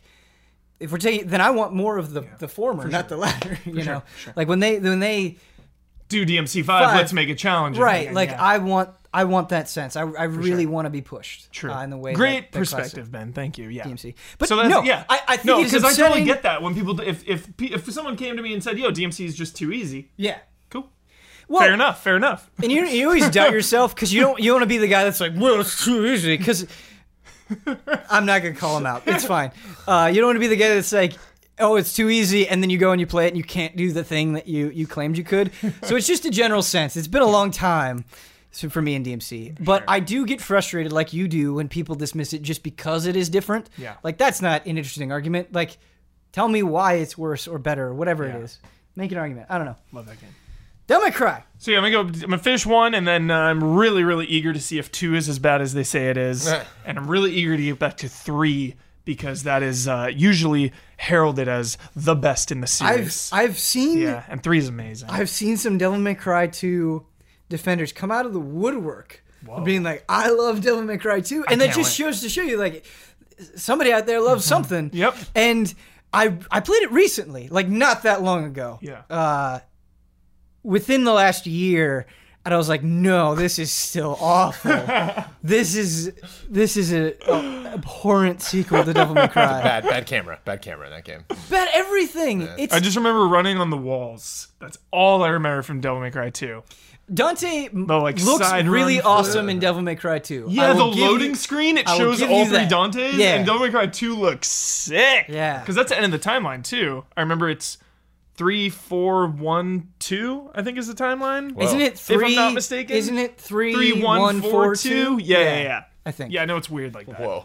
Yeah, Anyway, three, one, four, two. Yeah. please, if if you come back and you're like, Devil Devil May May Cry 2 was awesome. I'll just like I don't know. I'll, then I'll be like, well, I guess I gotta go and really Yep, play yep. through it. Yeah, HD really brings it out. Yeah. I remember. Shows it for I remember finishing it the first time, and I was like, that was it. Yeah. Oh man. Yeah. And they're short, which is nice. Like Devil May Cry one and two are both like five hours, so it's like nice and nice and easy to get through. I want to talk about a game that I was really looking forward to and feel just okay about. Played through it recently. Finished it off, and that is Attack on Titan 2. Oh, hmm. Yeah. the first one though. That So first good. one. Well, The second one, so many possibilities. right, exactly. I think that that's kind of where I was with the first one, where there were things about the first one that I really didn't like, but the potential was just so good. And you're like, wait, no, Brent, you bring up Spider Man 2 all the time. Oh yeah. and you talk about how much you love uh, swinging through the city, man, and how good that feels. I really would like you to play Attack on Titan because I think you'll get that. It feels so good using this vertical maneuvering gear and zipping around, um, and it feels even better. It's it's it's hard to pinpoint exactly what they did, but just moving around feels a little bit smoother. I could kind of manipulate myself around these giant titans and zipping like ah, when you're on the ground and you shoot your gear into two buildings and you slingshot yourself up and you're soaring through the sky over all of these buildings, it feels incredible. I love there's just like a swing to it, like there's like a little pelvic. you know, Yeah, yeah. shoot it out. yep. Good. Uh, Do you create a character in this? you do create a character in that. Nice. Yeah, that's what I was going to bring up. So in the first one, you were playing uh, as primarily as Eren Yeager, and uh, Nice. you were going through his story. What's weird about Attack on Titan 2, so you make a character, and they give you a lot of options, which is nice, and they throw in some. In the characters thing, they, they throw in like a couple of references. They're like, oh, okay, good job. Um, but I think what I'm disappointed in with the, the create a character is they give you your own backstory, and it's like, wow, my backstory is like identical to Eren Yeager's. and then you go through the same events that you went through in Attack on Titan 1, Yeah. but it's like your character is there now. Yeah. And what's frustrating is I think that's fine if we have this cool kind of what if scenario. So it's not a sequel; it's a what if scenario. It's a what if scenario, but it's a what if scenario that barely has any if to it. It's Yeah. like you are going through the story that you've already been through maybe multiple times like I have at this point and they basically just presented everything as is and your character is there and then it'd be like wow you're really strong but it almost never feels more dramatic in that. Like th- there's there's no playfulness to it and so it's like the same story with your character kind of just barely grafted on rather than like oh no here's this new member of the survey corps that's interacting with all these important people in the series that you care about like it it pretty much doesn't matter that your character is there, which sucks. And the way that they they reference it, like they will have really lengthy scenes where it's like, nope, this is just how I remember it, and then at the end they're like, oh hey, you're here, like. Come on, like give me give me something. Yeah. Um, and so I think if you're gonna go out of your way to to make a character and put them in the story, you could have done a lot more. Uh, Wait, was the was the audience screaming for character creation for the second one? I don't think they were. I don't. I don't What a recall weird any inclusion. If it if it ain't broke, why fix it like that? That's weird. Yeah, it's it's so strange because like they don't they don't have a, a an abundance of material to work with something like like Naruto or One Piece uh, they don't they don't have quite that level where they could they Oh. could poke at different things or like a Dragon Ball it's like okay we've got two seasons of the show and in North America we've got 23 volumes of the manga so we have to maybe go through the same beats again, but it's like, ah, ah, I wish you would have done like a crazier what if scenario and said this is not canon at all, and focused on brand new characters, or made the the character creator crazy, and you had like ridiculous deaths or something. I don't know. I just felt like they could have done a lot more. Um, but what I do want to say, and maybe this would interest you, as somebody who liked the first season of Attack on Titan, Yeah. there is a far greater social element, um, and there's there's a much better sense of world, I think, in Attack on Titan two than was in Attack on Titan one. Where a lot of times it would just be like, yeah, you have these different outposts, but you can buy stuff there and you can get new horses, and that's about it. Go on to the next mission. Here, you get to explore the world inside the Trost district of in Attack on Titan a lot more. And the way they incentivize you to do so is you can talk to people in between missions and you have relationship levels with those people. Sweet. And so you'll talk to them and this this is really where the character creation comes in, but hold on a second. When you talk to them, they'll they'll ask you a question. And you kind of have to use your knowledge of their personality to pick one of three options. If you pick the right thing, you'll get like a bunch of experience and you'll level up that relationship. If you pick a kind of okay thing, you'll get a little bit, and then obviously if you pick the last thing, you won't get any. Um, and when you get to their point where they you can rank up that relationship, you can go and have little conversations with them. And some of these are really charming. Uh, some of these are they don't none of them are that revealing. I, I they don't really like turn these characters on their heads or give you vital information or surprise you but they're nice little charming scenes with if you know these characters or even if you don't you know it'll it'll give you a little bit more of, of something to latch onto. Um, and so that's really cool. The problem is it falls into like this silent protagonist situation where yes you're picking options but because you're not actually having your character speak and like the way that you can write this in a way that it works but here it just sort of feels like all right i'm gonna dump this stuff. What do you think? Okay cool or okay that sucks. Like it just it feels very wooden i guess Okay. the, the dialogue. Um, and the other problem that i have with it is you can talk to so many people. Like characters that are extremely incidental in Attack on Titan or like wouldn't be somebody you would expect to talk to. Like you can rank up like every it's a huge list. Oh my It's like gosh. dozens of people. And so you you'll finish a mission, you'll get back to base and you'll look at your menu and be like shit, I got to talk to like 10 people. Oh my And gosh. th- there are a good number of missions, and so every time you come back, it, it starts to become a chore where it's like, okay, what do you got to say? And like the the ratio between like haha cute funny to this is nothing is really skewed. And so i wish they would have like i like the idea i like where their heads at but they should have made you had far fewer conversations, but those conversations are more meaningful. I mean, the same is true with skills. So that's how you get skills is by talking. So you want to do it, you'll talk to people, you'll level them up, they'll give you a skill, but it's like, hey, your dexterity went up a little bit. And it's like, well, I okay, I can't feel this when I'm out in a mission. Like there are a couple of skills where you're like, oh, this is really cool, but most of it is just like inconsequential garbage. So, eh th- there's good ideas here, and like there's enough going on in Attack on Titan 2 that I would definitely play Attack on Titan 3, and it's still enjoyable. The core feeling of flying around and killing titans is, is awesome. But Cool. Should I play two if I want to play one or two? If I want to just jump in somewhere, is is two the place to be? Ye- it's interesting. Um, two will definitely give you more of the story. So if it's like I kind of want to have a, a high level overview of what's going on in Attack on Titan, um, It's play just Attack season on one, Titan 2. right? No, no, no. It goes through season two. It goes all the way to the very end of season two. Nice. It even what's weird is uh I'm caught up with the manga and it's definitely like it does some season three stuff, but it doesn't specifically frame it as season three stuff, and it kind of like dances around a little bit, but there, it, go, it dips into a little bit after season two as well, Dang. even though it kind of changes the framing a little bit. Um, so yeah, I would play it. I, I think it would be one of those games for you, Brandon, where the way that you talked about Ghost Recon Wildlands, where you're like, okay, this isn't amazing. I've got some problems with it, but man, it feels good doing this thing. Yeah. I think that's the Oh, category was it would fall. playing This with you. uh, uh, Attack on Titan two feels like a free PS Plus game. Yeah, You know, it does. I think like Yeah, May it it's does. coming. You know, Yeah. like it, it's I'm hope that's my hope. They're like, Yeah. oh yeah, all right, I'll put two hours into this. Sure, this will be an evening of just zipping around the world, Yeah, it's weird those trees. because my my opinion on it, like, it's it's probably technically better than Attack on Titan one, but if you go back and you listen to us talk about Attack on Titan one, we're like, whoa, Yeah.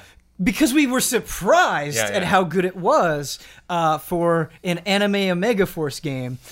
But now, because that expectation is there, I, I feel like the sentiment on Attack on Titan 2 is a little bit worse because we we expected Yeah. more. Yeah. They showed us that they could do it. Um, the one last thing that I want to say drives me insane.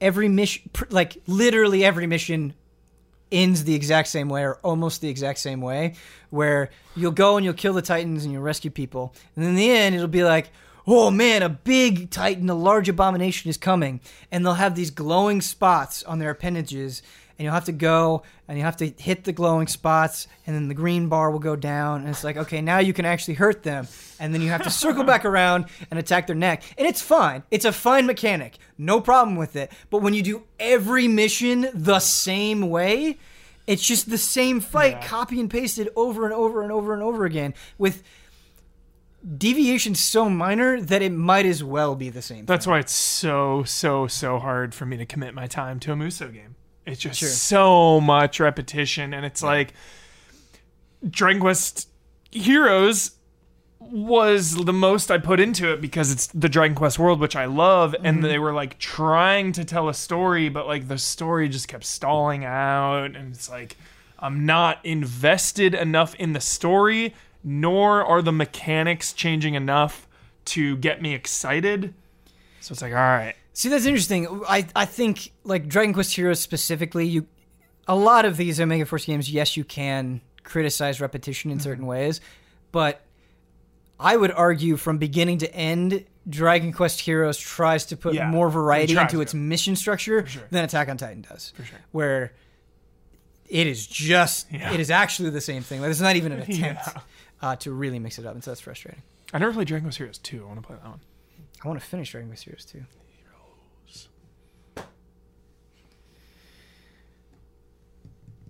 It's been a good frame trap so far. I would say we've talked a lot about big games, um, but Brandon did something that upset the demons. In fact, they actually changed what the trigger for getting caught in a frame trap would be. They've been really temperamental lately, uh, which is kind of annoying, but it is what it is. They were so upset by your noise that they just decided to immediately put us into a frame trap as a result of that. How do you feel about it, Brandon? I'm, uh, how do we feel about oh being caught in a frame trap is is it's going About to happen. It's something I emotionally noise. prepare for. I stand by it. Okay, you stand by the noise? I just get it. I get a clear. It's kind of like the Three Amigos. you know, like I just it's really. I liked it. And I always thought it was. I was like, I was like, oh, is that just were you just turned a particular way? That that's he did that move when he shot out. And it's like, oh no, that's just how you, you know. Ja. It's like I want that It's like you know be- how Peter's got like the, the two fingers down on the palm, and then that makes the webbing go out. They just do it real clear. I don't know how to feel about that. You just gave me like one of the most intense stares that you've ever given me, and while thrusting forward with both hands. Like I don't know. if That's you're not, not watching okay. the podcast, you're really missing out. Fast forward to one hour and 26 minutes to see that part. That was frightening. Um, if you're not familiar with what kind of frame trap is, and all of this sounds like nonsense, it's a little game that we play to break up the show, uh, a little trivia game. And uh, it's also where we get to talk about our sponsors. I'm really excited about today's frame trap just to like go through the different options because it is what are these games called in other countries? yes. So it's pretty fun. It's pretty fun. But before we get going into that, let's talk about the people who were kind enough to support this segment of the show. The first is the ever cool Greg the Dark Knight Kettering. Thank you, Greg. Our next sponsor is Zen Market. Zen Market is a Japanese shopping proxy service, which means that for only 300 yen per item, that's less than $3, you can buy games, anime, merch, and more directly from Japanese online stores. You can even bid in real time on Yahoo Auctions if you are looking for rare or used items. Plus, it's easy to buy things from multiple stores and consolidate them for free into one box before you ship them home. Sign up today to get a 300 yen bonus you can use towards your first purchase. It's easy to manage everything from shopping to shipping right from your account on Zen Market's website. Brandon Jones, mm. don't pay more than you have to for that sweet Japanese booty. And helpful staff are always waiting to guide you on your journey should you need assistance. Find Zen Market on social media or just go to zenmarket.jp and check it out for yourself. You, you said booty like meaning treasure. It's Right. open to interpretation. Okay, all right. I'm just No, it's- a, it's it's, it's a wide market. It's treasure. Uh, our next sponsor, another cool guy, Taker34, who you can follow on Twitter at Taker34x. Thank you. Sec- or second to last sponsor is KG2Entertainment.com. Our apps are little nuggets that will challenge the HE double hockey sticks out of you. Are you ready? You thought Flappy Birds was challenging. He was the daddy. Now meet the sons. Brandon liked that. I do Brandon liked It's that. really good. the confidence. I love it. Yeah. You gotta go for it. Uh, our last sponsor is Schemata. Schemata, a fast paced mobile puzzle game based on digital logic diagrams developed by Friendly Fish Games, raced through logic circuits while organically learning how they work. The game is free with ads and has a $2 option to disable them. No other microtransactions are in the game. It's out now on Google Play on the Google Play Store and the iOS App Store. Find out more at schemata-game.com. Once again, that is schemata-game.com. And you're probably seeing footage for Schemata right now. All right, you guys ready? How much do you know about games in other countries? Not enough. Yeah, very little. Then you're gonna have to be bold. This is multiple choice. Oh, okay. The way that we're go- we haven't done a multiple choice one in a little while, a little while. So what we're gonna do is I'm going to say the question. Please wait for the question and all three options to be read. The first person to whisper Hotake into the mic and give their answer uh, gets to go. If you get it wrong, it goes to the other person. All right. Question number one. What is the N- what is the NES Contra known as in Europe? What is the NES Contra Oh known gosh. as in Europe? Is it A. Alien Defense, B. Antipode, or C. Probotector? Otake. Huber. A. Incorrect. Brandon Jones. Antipode? Incorrect. Oh. Both wrong. Probotector is what it is. Is the NES version specifically? It was a toss-up between Antipode and Probotector. Those are Wow. both just complete nonsense words. It's like a Gotcha. Metal Gear. It's like a Metal Gear boss. Antipode. Gotcha. what is bully known as in Europe? Number two. Damn, I should know this. What is bully known as in Europe? Is it A. Rowdy boy, B. Canis Canem Edit, or C. Carpe diem? Otake. Huber. I gotta go with Rowdy Boy. Incorrect. Ah! Hatake B? It is B. Brandon Oh, Jones is on the board. Because weird, that's the that was like the subtitle that was on the cover of Bully. Yeah. Um, but they crazy. Yeah. I wonder if that was just out of fear. Eat it. And they were just Uh, like, they uh, they wanted to remove like all. They didn't want bully to be in there. Yeah. They didn't want bullying to be in there. Some tough ones today. Wow. What is Mortal Kombat Deception known as in France? Is it A, Mortal Kombat Betrayal, B, Mortal Kombat Treachery, or C, Mortal Kombat Mystification? Kind of a long one. I, I'm going to read that one more time before we answer. Otake. Okay. Betrayal. Incorrect. Hotake.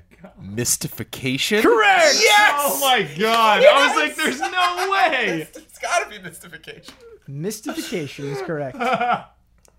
Number four, competing franchise with Mortal Kombat. What is Street Fighter Alpha known as in Japan? Is it A, Street Fighter Zero, B, Street Fighter Prime, or C, Street Fighter Revenge? Otake. That's gotta be zero. It is zero. Huber's on the yes. board, has a chance to tie it up with the last question. What is Castlevania known as in Japan? Is it A, Devil's Castle Dracula, B, Blood of the Vampire, or C, Hunt of the Night at Dracul's Lair? Hotake. Devil Castle Dracula. That's correct. That one I actually knew. I mean, I probably wouldn't. I knew the multiple choice response. I wouldn't have been able to just produce it, but it's like this did enter my brain at some point. Hopefully, it's still there. As far as fake answers go, Hunt of the Night at Dracul's Lair was my favorite to write. so you just came up with those other. Yeah, those were everything really good. that wasn't uh, the answer I came up with. Yeah. Nice. Revenge was a real good one for Mortal Kombat. Yeah, Yeah. that's good. Revenge. I like that they weren't all just Japan. You know that there was like Yeah. France. It was like it's crazy. Yeah. They're all different. Oh, oh, I should give a shout out. I pulled like all of these, or almost all of these, all of them. I think I pulled all of them from A List, A Y L I S T. So I, I was definitely cribbing from them. That wasn't. I did some Google searching and found Cool. this list, and that helped out. So thank you to A List. Brandon, You did it. I, is this the first time you you're breaking out of a ho- of, of Cotton Freight? I think. Oh, I don't know. I don't know don't either. know. I don't know either. Let's I pretend know. I've, like I know. the played first. games. Okay. That makes it more exciting. Uh, so you have the right to get us out of here. You can shout a phrase. You can do an action. That's the most popular and one. You got to come up with something by yourself to get us out of here. I can't tell if you got it or not. I don't know what that laugh means. well done. Well done. Used That our did it. maneuvering gear to get out of there.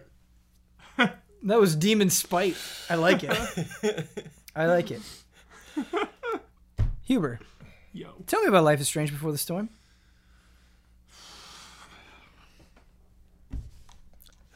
There's not much I want to say. Um, because spoilers. Because spoilers. But please play this game. Is this just like a PSA? Is that what this is? Yeah, pretty much. Uh, Farewell just came out. Uh, it's the bonus episode for people that bought the digital deluxe version. Uh, so it was given away to those those people. Uh, I don't know if you're gonna be able to buy it later separately or not if you didn't get the digital deluxe. Um, but this episode again, I don't want to. I don't want to say Is this the final episode that you're talking about? Yeah, it was a prequel to the prequel, basically. So Before the Storm is before Life is Strange. It's a prequel, and then this farewell episode was even before that. It predates that. Um, yeah, I don't. I don't want to say anything. I just really want people to play. I'm gonna need you to say some stuff. for sure. So I'm going through, well, kind of.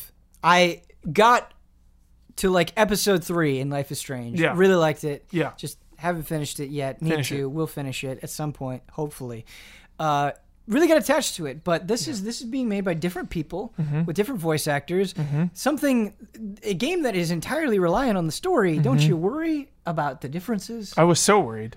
Um, I was so worried going into this game because there's not there was there's things you can find out obviously about these characters' lives, but you explore so much of it in Life is Strange. Life is Strange. There's a lot of regret. There's a lot of digging up the past, um, and I'm like, oh, well, we kind of already did that in in Life is Strange. You know what?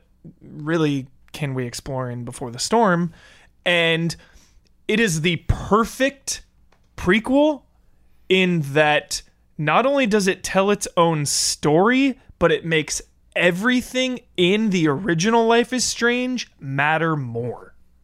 So again, I just a God of War situation. yeah, yes. So I just really encourage people to play this. Um, it's one of the most affecting stories that I've ever played through. Uh, before the storm, and obviously Life is Strange. Um, and it's just such a realistic representation of everyday life, or not everyday life, but of just growing up.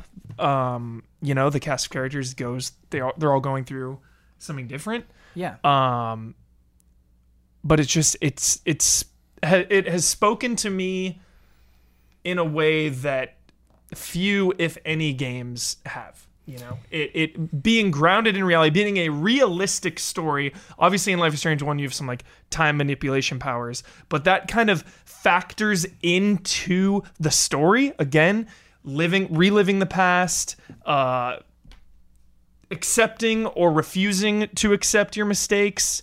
Um so it, it the the time travel element kind of uh is part of the story itself in Life is Strange 1 and before the storm doesn't really have any supernatural powers uh it's just more about these characters being in this these situations. Um for like Life is Strange 2 we were talking about on stream kind of what we would like to see and I would love to see like invisibility because the way that that could be implemented into the story in terms of like you have invisibility but like you're also growing up as a loner maybe you know you're invisible to your parents so there's like that kind of connection that's kind of how like the time traveling stuff in one works it just again about Great X Files episode awesome about exactly that. So Hubert, we we have the original Life is Strange. We have Night in the Woods. We have not all that long ago. We had something like Gone Home. yeah Uh, th- this sort of coming of age storytelling, I, I think, is becoming a lot more prominent. Mm-hmm. Uh, in games, specifically in this like this kind of style where it's Yeah. heavily focused on story. What separates Before the Storm specifically? Like, you- you're saying it's it's hitting you, it's giving Yeah. you all these emotions. Um, you talked very similarly about the original Life is Strange. You talked very similarly about Night in the Woods. What's specifically special about Before the Storm? Chloe, Chloe, Chloe, and Rachel. Chloe and Rachel Amber. Uh, Ra- Rachel's cool because you didn't get to really see her in the original Life is Strange, so hmm. it's New perspective. yeah. So you get that new perspective, and she's just Chloe's just such an incredible character, and you know you get to make dialogue choices, obviously, but even if the dialogue choices are restrictive or basic, like in a Telltale, like it, whether it's a Telltale game or, or Life is Strange, you're still putting your perspective on it all. You know, yeah, it's like you could argue that there's like, yeah, well, really, there's only a couple options you can choose here, but like the same option might be so different between you and I. You know what I mean? Like we can both say the same thing, we can both pick square, but like when you pick it and I pick it, we're kind of in different headspaces thinking about different things. So it's like you still are imprinting your own life onto these characters. See, that worries me because there are a lot of times where I get attached to a character in a mm-hmm. game and I will hit that square button mm-hmm. thinking that like no, I want you to deal with this intense situation like this and it's like wait, no. Like you were passive aggressive there. That's not the wording I would have used. Mm-hmm. Does that sort of situation happen where it's like, wait, that's not how I wanted to say that? I think like once, like one one time maybe I like accidentally I, I like picked something and I was like, wait, I I thought I thought you were gonna say that calmly, and she like yelled it instead or something, like li- something little like that. Obviously, like But not too big of a deal. but not too big of a deal. Never enough to take me out of the game. And yeah, I just really want to drive home how great Chloe's performance is in Before the Storm, voice acting, writing. Like the writing in Life is Strange is so strong. It's just it, it just again, it just speaks to me. It it there's so many video games I think about. Like we're just talking about storytelling with God of War and Devil May Cry, and like you know, it's weird to think how far it's come, especially the the jump in the last couple years. Um, and you know, even with something like The Witcher, it's like, yeah, we're in a fantasy world, we're killing beasts. Like, I'm just going to school and like trying to take care of my mom and like looking after my best friends, and it's like, it's so easy to just get so attached to Chloe. It's she's just an incredible character, honestly. I feel like in Telltale games, there's a lot of moral quandary. Mm-hmm. There's a lot of what would be the right decision right now. Like it doesn't matter if you're trying to get into Lee's head Yeah. or uh, you know uh, Bigby's head or um, uh, Batman, you know from the new or the Game of Thrones characters or something. It's like this is this is a tough moral choice here. It doesn't seem like there's a right answer. It's like if you do this, this person gets hurt. If you do this, this person gets hurt. So what kind of person are Mm-hmm. you? Uh, I get that vibe from Telltale a lot. I also get the like gotcha vibe from Telltale, Mm-hmm. where they'll like set up something and I'm like, oh, I, I can see what you're doing. It doesn't matter what I do. Mm-hmm. I'm gonna get screwed at the end of this. You know, like we're getting up to the last chapter of Batman right now, and it's the big Joker question about like what's gonna be the fate of Joker at the end of all this. And it's like, I know I screwed it up. I know I did. You know, it's like I know I'm not gonna get that outcome that I want. Or I was amazed when I played. I have not played before the storm, but when I played the first Life is Strange, that I was like, I'm really getting to shape this this personality, this Yeah. person's character. Like I'm putting way more impact on the tiniest little decisions mm-hmm. that I didn't think would be a big deal. That if I'm like playing Batman and someone's like dangling off a building and I'm like, oh, I gotta grab Catwoman or I gotta do this or oh, there's all this action stuff going on, I'm just kind of enjoying it as a Batman fan. Yeah. Whereas I'm playing, you know, Life is Strange and like me and Chloe are going to go to this guy's trailer to ask him a question. I'm like, I don't like this guy. So like he comes out like, what do you want? I'm like, ah! I'm like so tense. And it's like we're just in a trailer park having a conversation. There's not a lot going on action wise in terms of like the undead apocalypse or like Westeros, you know, all killing each Yeah. other. So like it would seem outwardly that the stakes are not that high, and I think a lot of people looking at Life is Strange will be like, I just don't think there's that much emotional weight to it going in. But it's amazing if you put yourself. I mean, you just brought up Bully before, and it reminded me of that of like Mm-hmm. getting back to the school vibe, getting back to Mm-hmm. almost every single decision you're making having some kind of emotional impact. it's like you're in it together with her you know you you see her personality obviously come through with things you can't control so it's like she loves to blaze. She, there are so many moments in Life is Strange one and two, or pre, the prequel, where you can just like pause kind of and like have a smoke break. She can like smoke but here, like she always smokes on her bed, and then you'll like hear some music. So you get in a scene where like the foster dad wants to take your weed, and it's like because you just like this is like episode one, so it's like kind of spoilery, but it you know, so it's like your foster dad wants to take your weed, so it's like yeah, the right thing to do, I guess, is to like give him the weed and like you know. But Is it's like, the right thing to do? But to it's do? like you're on school grounds. It's like yeah, you know, your mom is there. It's like your mom is like looking all depressed, but at the same time, Chloe is like thinks she's in the right, and it's like no, like don't don't check my pocket. Like I'm not gonna empty my pockets for you. Like there's just those moments, you know, where it's like. what would she, what would she do right here? You know, so it's like you're like fighting for her. You know, it's it's so Uh, good.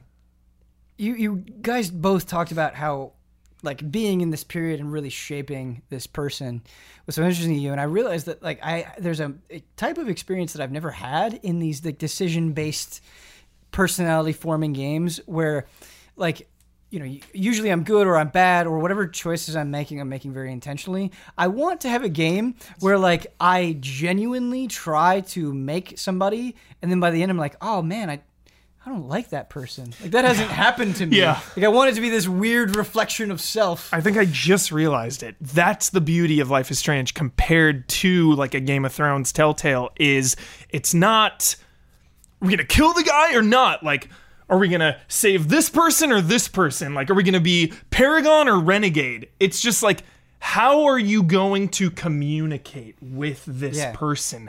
How are you going to build your relationship with your mother or with your friend? or with your foster dad or with the people at school. So it's like way more subtle and way more immersive for me as a player Yeah. to get into just those everyday situations that are so relatable. I, I think the Telltale stuff doesn't necessarily evoke a lot of empathy for the characters because it's so over the top. Mm-hmm. Because we don't live in a zombie apocalypse. We're gonna kill these zombies? We don't Like, live in Westeros or Gotham. throw me know. the gun or no? Yeah, like yeah, yeah, those moments. Yeah. They're exciting and they're dramatic and like, wow, I just did a bank robbery. That was intense. But like you, you you get into this game and like all these decisions are way more relatable. Mm-hmm. They're way more you thinking like, wow, I didn't go. You know, I, I grew up with a very supportive. I was fortunate enough to grow up with a very supportive family. You know, I, I'm still close to my parents, but it's just like imagining, you Mm-hmm. know, having an, an antagonistic parent, parental figure, having having a friend that you you you you you really need someone that you can communicate with, but like you have disagreements with your friend, and like in some ways that can be more more dramatically engaging than just you know something that's over the top a decision that's literally life or death I think that's why uh, Wolf Among Us worked so well for me. And I, I agree with you that it does get a little bit tiresome when everything is like, does this person live or die? But in Wolf Among Us, like you're kind of already starting up here where it's like you have these fairy tale creatures living together and and trying to be real. And so i think by starting at the top and then working down like anything that you did to make them more relatable was like pretty extraordinary as a result.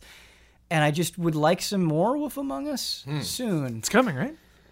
Supposedly where is Season it two. It's coming. is it It's coming after Batman. i feel like i've been having this conversation for years now It's coming. Okay. But if, Batman, if not e3 by comic-con definitely they'll have something Batman season two with the finale's coming, but like it's shaping up to be maybe my favorite Telltale season. Yeah, like that's how much I've loved Batman Telltale season two, one through four. that almost uh, Yeah. sounded like a cool you're wrong but cool no i've i did not play wolf among us and i did not play uh borderlands and i hear from Both people great. that those are like Wolf two, two Us- of the best offers Yeah, Yeah. offerings I- from boy. Telltale. Wolf Among Us is my so, favorite. so but for you to have maybe played something that's one of your favorites that i have already like almost finished like oh cool i can check that off the list I And think played Wolf one of Among Us is ones my favorite that I've played through. Yeah. Uh, I hear so much about Tales from the Borderlands Yeah. that I need to get I- to.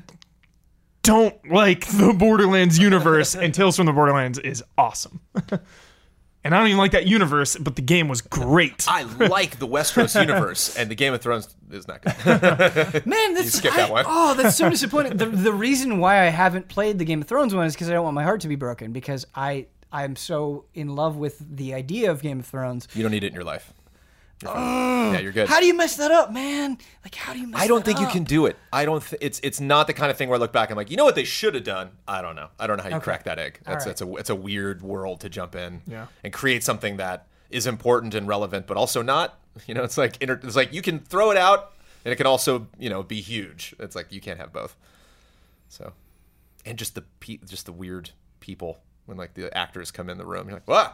Yeah. it's like it's like oh, interesting character design. And like Jon Snow, like Do you think you have to do that though? Do you think you have to interact with the Jon Snows and the Tyrions and the Cerseis to make it work? it's a huge world, so no. Yeah, that's but, what I'm thinking. But yeah, Uh, but I mean, uh, from an advertising standpoint, you bet you do. The emotional case you've made for both Life is Strange and Before the Storm, though, I like yeah, that's I don't want to. I can't even that say type anything. of game. Yeah, Like so much emotion, so many emotions. You're shook. Play Life is Strange one and then Before the Storm. You'll get a lot out of it. Uh, especially that bonus episode called Farewell. That it's just the writing, the acting, top tier. nice. Yep. The last game that we're gonna talk about today, it's kind of a PSA from me to you guys, uh, and that is Into the Breach. Nice. So I streamed Into the Breach. I actually recommend checking out that stream because I think it conveys a lot of what I'm going to be talking about here. Um, so Into the Breach, done by the people who did FTL, and uh, from a pure design standpoint, like tickles me in all of the best ways. It does all of the things that I get really excited about, and it takes a lot of complexity and doesn't freak out about what to do with it.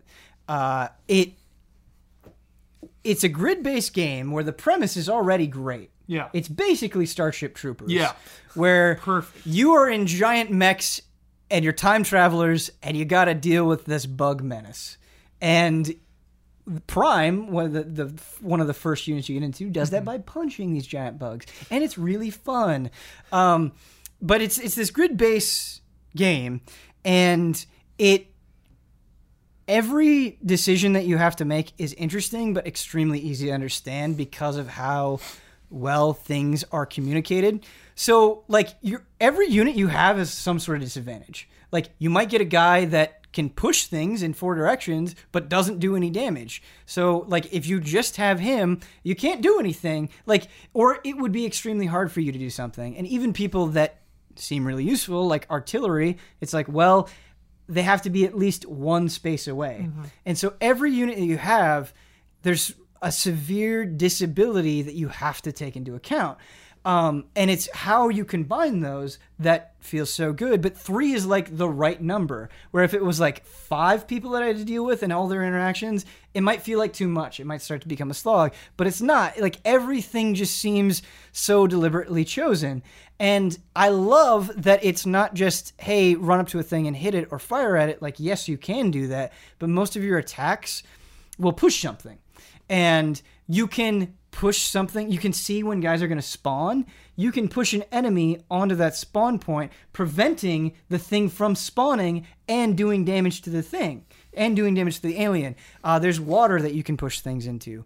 Um, if you get webbed, you can push your way out of it. And basically, it just becomes like this sliding puzzle where it's like, okay, I'm going to hit that guy, then he's going to knock into that, and that's going to do some damage, and then I'm going to put him here.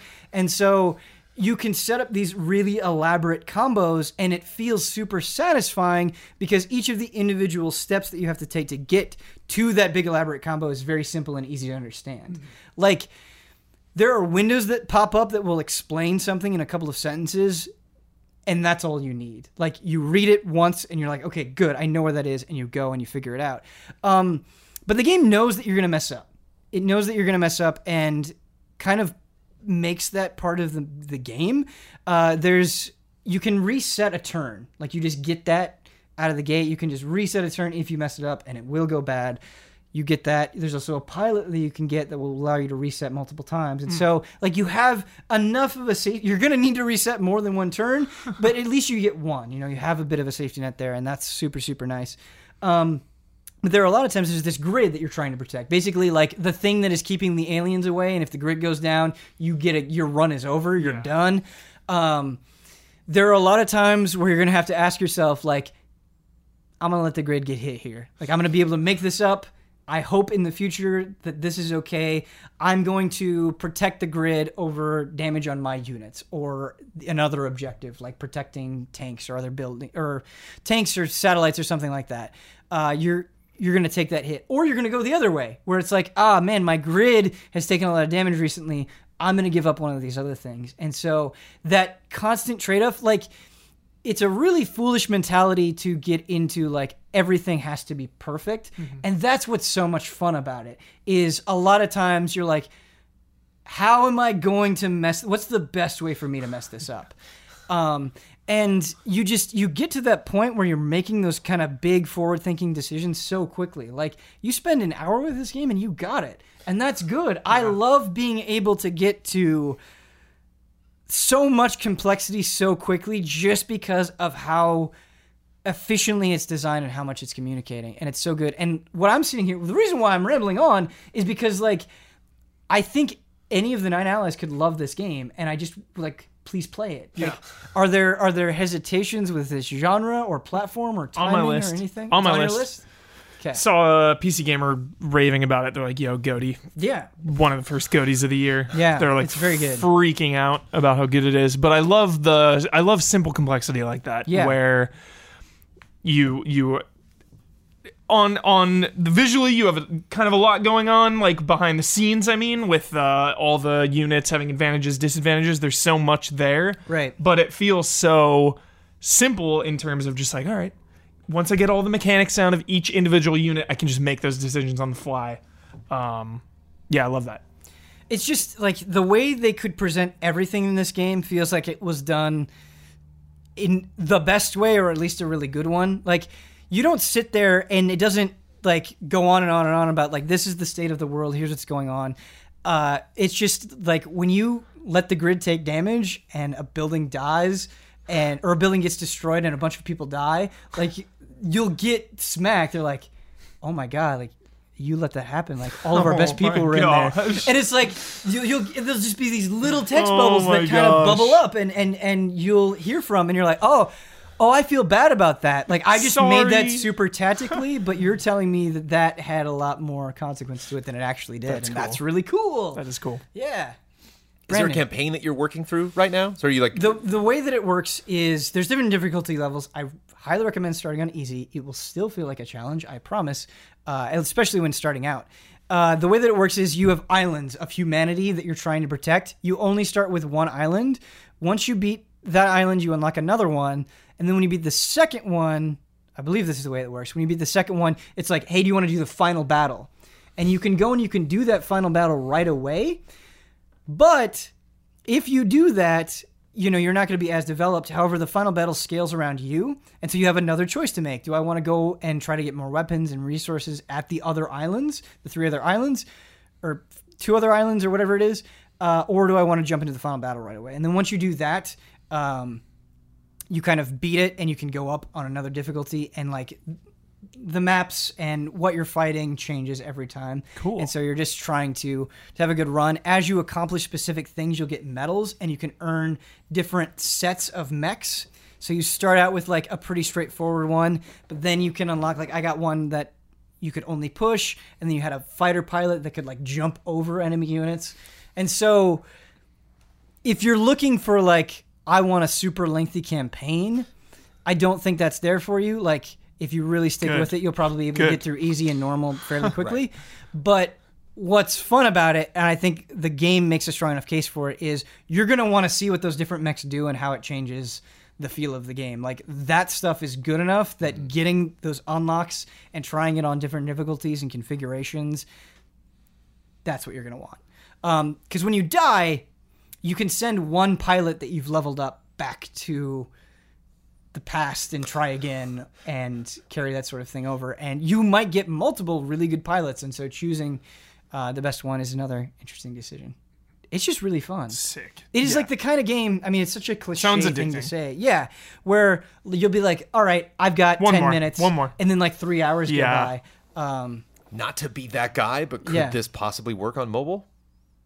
Yeah, it could. It could definitely work on mobile. Um,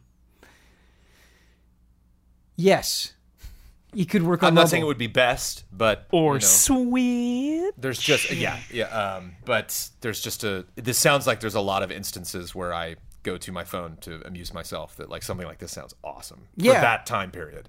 I'm in that mood. Yeah, like, I just would- want to crush something and do something tactically real quick for ten minutes and then done. I think it might be coming to mobile. I've just kind of, I should know this and I don't, uh, but I've just been so kind of enamored with the PC version that it's like, I see a lot of people saying that, and I'm having such a good time over here that I don't even care. But I think it might be coming to mobile, and so if you want to wait for that, I understand. Though, yeah, those tactical thinking a lot before making this step and then saving it, and I'll get back to that, Yeah. that chess match later, are one of my favorite genres on mobile. Period. I love stuff like that. Yeah, I've been trying out a bunch of different mobile games, Brandon, and I know that you're more well versed in mobile than a lot of us. And the thing that I'm finding frustrating is like so many of them feel like I'm not playing this, I'm just clicking through and winning.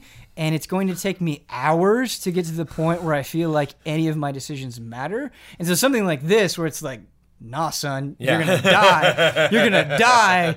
Uh, would would be like a kind of a breath of fresh air compared to a lot of what I'm playing on mobile. Is that like something that you're encountering that annoys Yeah, you? yeah. Because like Or- or- or they the- call yeah. themselves strategy games, but I'm not doing anything. Yeah.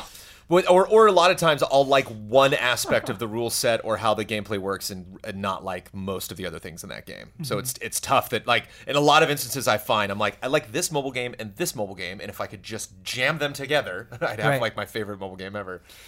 Uh, the thing that I would be worried about on mobile with Into the Breach is like where you're going really matters. So if I fat finger it or do something stupid, I'm gonna get really pissed off, and that could potentially have very dire consequences. And so it is nice having the precision of a mouse uh, in order to deal with that stuff. But it's great. It's one of those games like you know I talk a lot about big RPGs or long, very involved emotional games on here.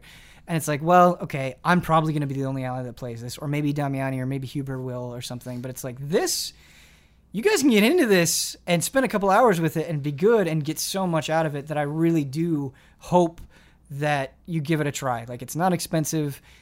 It- It's very easy to understand. It's cool. It's fun. It's great. Please play it.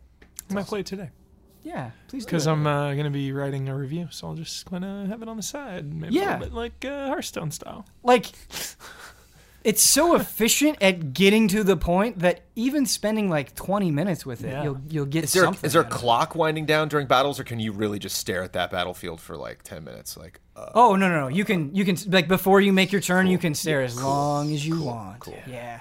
Like And- I'll be back to that. Right, right? Yeah, that, that. that sounds nice, but there have been moments where a turn will I, I will stare at it forever, and then a turn will go by and I'll be like, wait, I didn't see that. Right Th- of course that would happen. I didn't see that, so it can. I just saw I just saw someone I saw someone tweet out um, uh, from another publication that was just like I've been staring at this map for the last 15 minutes trying to figure out what I'm going to do. I don't know.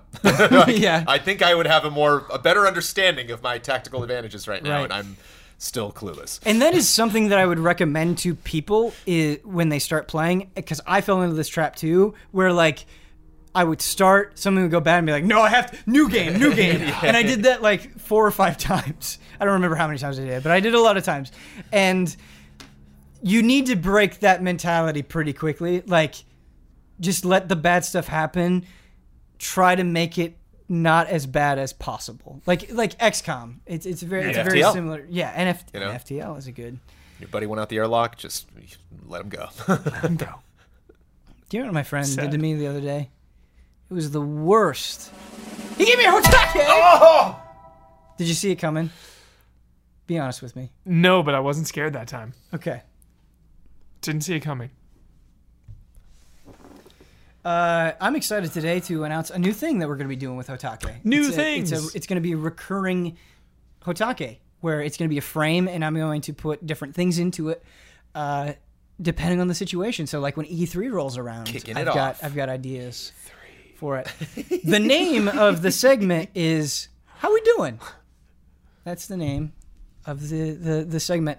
And what I thought would be fun to do is to to talk about things that we love and if they should be brought back hmm. and if they are brought back how would we bring them back things that we care a lot about things that are not in good shape let's say the first i want to start with is uh, is castlevania it's been a long time since lords of shadow 2 and uh, we just recently had a well received which i have not seen yet well received netflix anime Oh, Or I Haven't seen it yet. I haven't seen it yet. Only four episodes. I know. They were promoting it the other day, and I got excited. I thought the new episodes were out. But I feel like I'm doing this bad thing where I'm saving because I know I'll like it. I'm saving the Netflix Castlevania for when I really need it because I know I'll love it.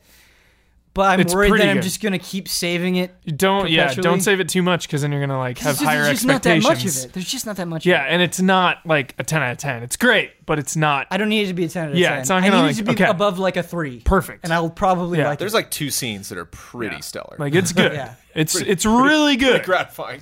It's really good. But I think every single ally has a deep admiration and love for Castlevania, and they've tried so many. Well, maybe not so many, but they've tried several different things with Castlevania. A lot of them have been bad, um, in my opinion. I know you and I have differing feelings on Lords of Shadow. Yeah, I'm But, uh, I'm I like Lord of Shadow one, but two I despise. So, what is the state of Castlevania right now? Does it need to come back? That's the first question. yeah, it does. Why? Unfinished business. there are a lot of. There's unfinished business though. You know, uh, like What is the unfinished business? series like oh god i don't even want to say it but i must like onimusha they had a fourth one with different characters but like three kind of wrapped it up like it's complete you know i just feel like castlevania has unfinished business there's more to tell there's more to see like it just doesn't feel over. Man for like in terms of wrapping up a story i don't get that sense from castlevania at all. Like that's that's if you were to give me a new castlevania game Yeah. a story and lore is not why i would be excited. It would of be like, course. Give but I the mean- music. for sure all those other elements but I, I just feel like they it just uh, ah it's hard to put my finger on it it just doesn't feel over it doesn't feel like it, it should end yet like within this space With not it- necessarily just with the story yeah not this just the story not more to it. just the story just like we have we, like we need a modern castlevania in a way that lords of shadow was not So what does that what does that modern Castlevania look like? Because you've got Bloodstain coming out, Mm-hmm. you've got all of these indie games inspired directly by Castlevania. What does it look like? But before we get there, Mm-hmm. Brandon, does Castlevania need to come back? No. I, it hurts. That's why we went to you. it hurts real bad. But I'll tell you what what is bringing me to that decision is Souls, man. I mean, I just I just finished the Souls retro, and I can't stop thinking that. There's so many moments. I'm, I'm watching footage of this game. I played Bloodborne, but I did not play Demon's Souls or I played Dark Souls for like an hour. We streamed it back in the day. Uh, but ha- I have not experienced much of this game, and I'm just watching hours and hours of it. And th- this is it. They did it. This is the modern version of this series I played back in the day. Surprises, uh, opening up crypts, having just all sorts of terrible, horrible things come flying out. You know, projectiles and anim- eh, boss animations and enemy animations that are just wild and unpredictable, and uh, and just sometimes flat out unfairness. Just there's no way you could have dodged that. Sorry, you're dead. And the the gothic vibe, incredible music, uh, just the, the the the flogging you know, just this idea that like I am just beating this game and just smacking it and smacking it, and just this battle of attrition to finally get to the end and get to this big, just unforgiving boss encounter, and then finally get through that. And then even having a victory at that kind of be short lived because you know the evil's coming back. You know this this whole world runs on cycles, and Dracula's going to be back someday, and whether that's your heir or someone who's going to pick up the mantle is going to have to do this whole thing again.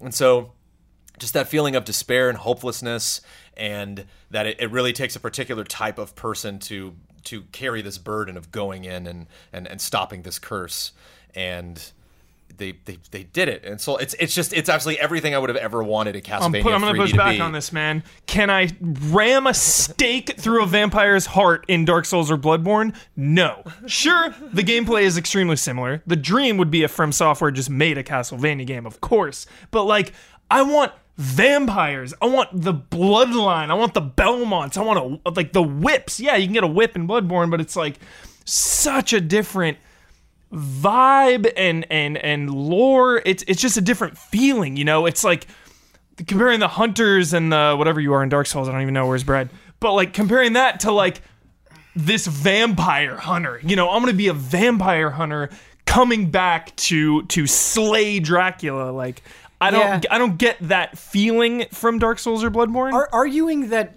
Bloodborne is a replacement is something that I've heard before and really don't agree with because Bloodborne Bloodborne to me is like actually haunting.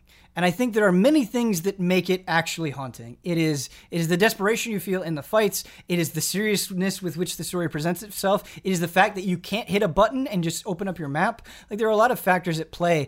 And to me, like Castlevania is if if Bloodborne is like simulating gothic horror, Castlevania is taking a step back and being like, "Man, isn't this shit awesome? Like, isn't it really cool Yeah. that this skull is floating around and isn't that fun? And we're gonna have this sick track playing alongside of it. It's more of like a celebration of how awesome this theme is than than actually freaking me out. Yeah. uh, the way that Bloodborne uh, can, and I, I kind of miss that celebration. Yeah. I miss that levity, and that's it's what I why I don't like Lords of Shadow is it like tried to do that but didn't succeed, and I would much rather have a fast paced, fun, kind of almost jubilant 2D game.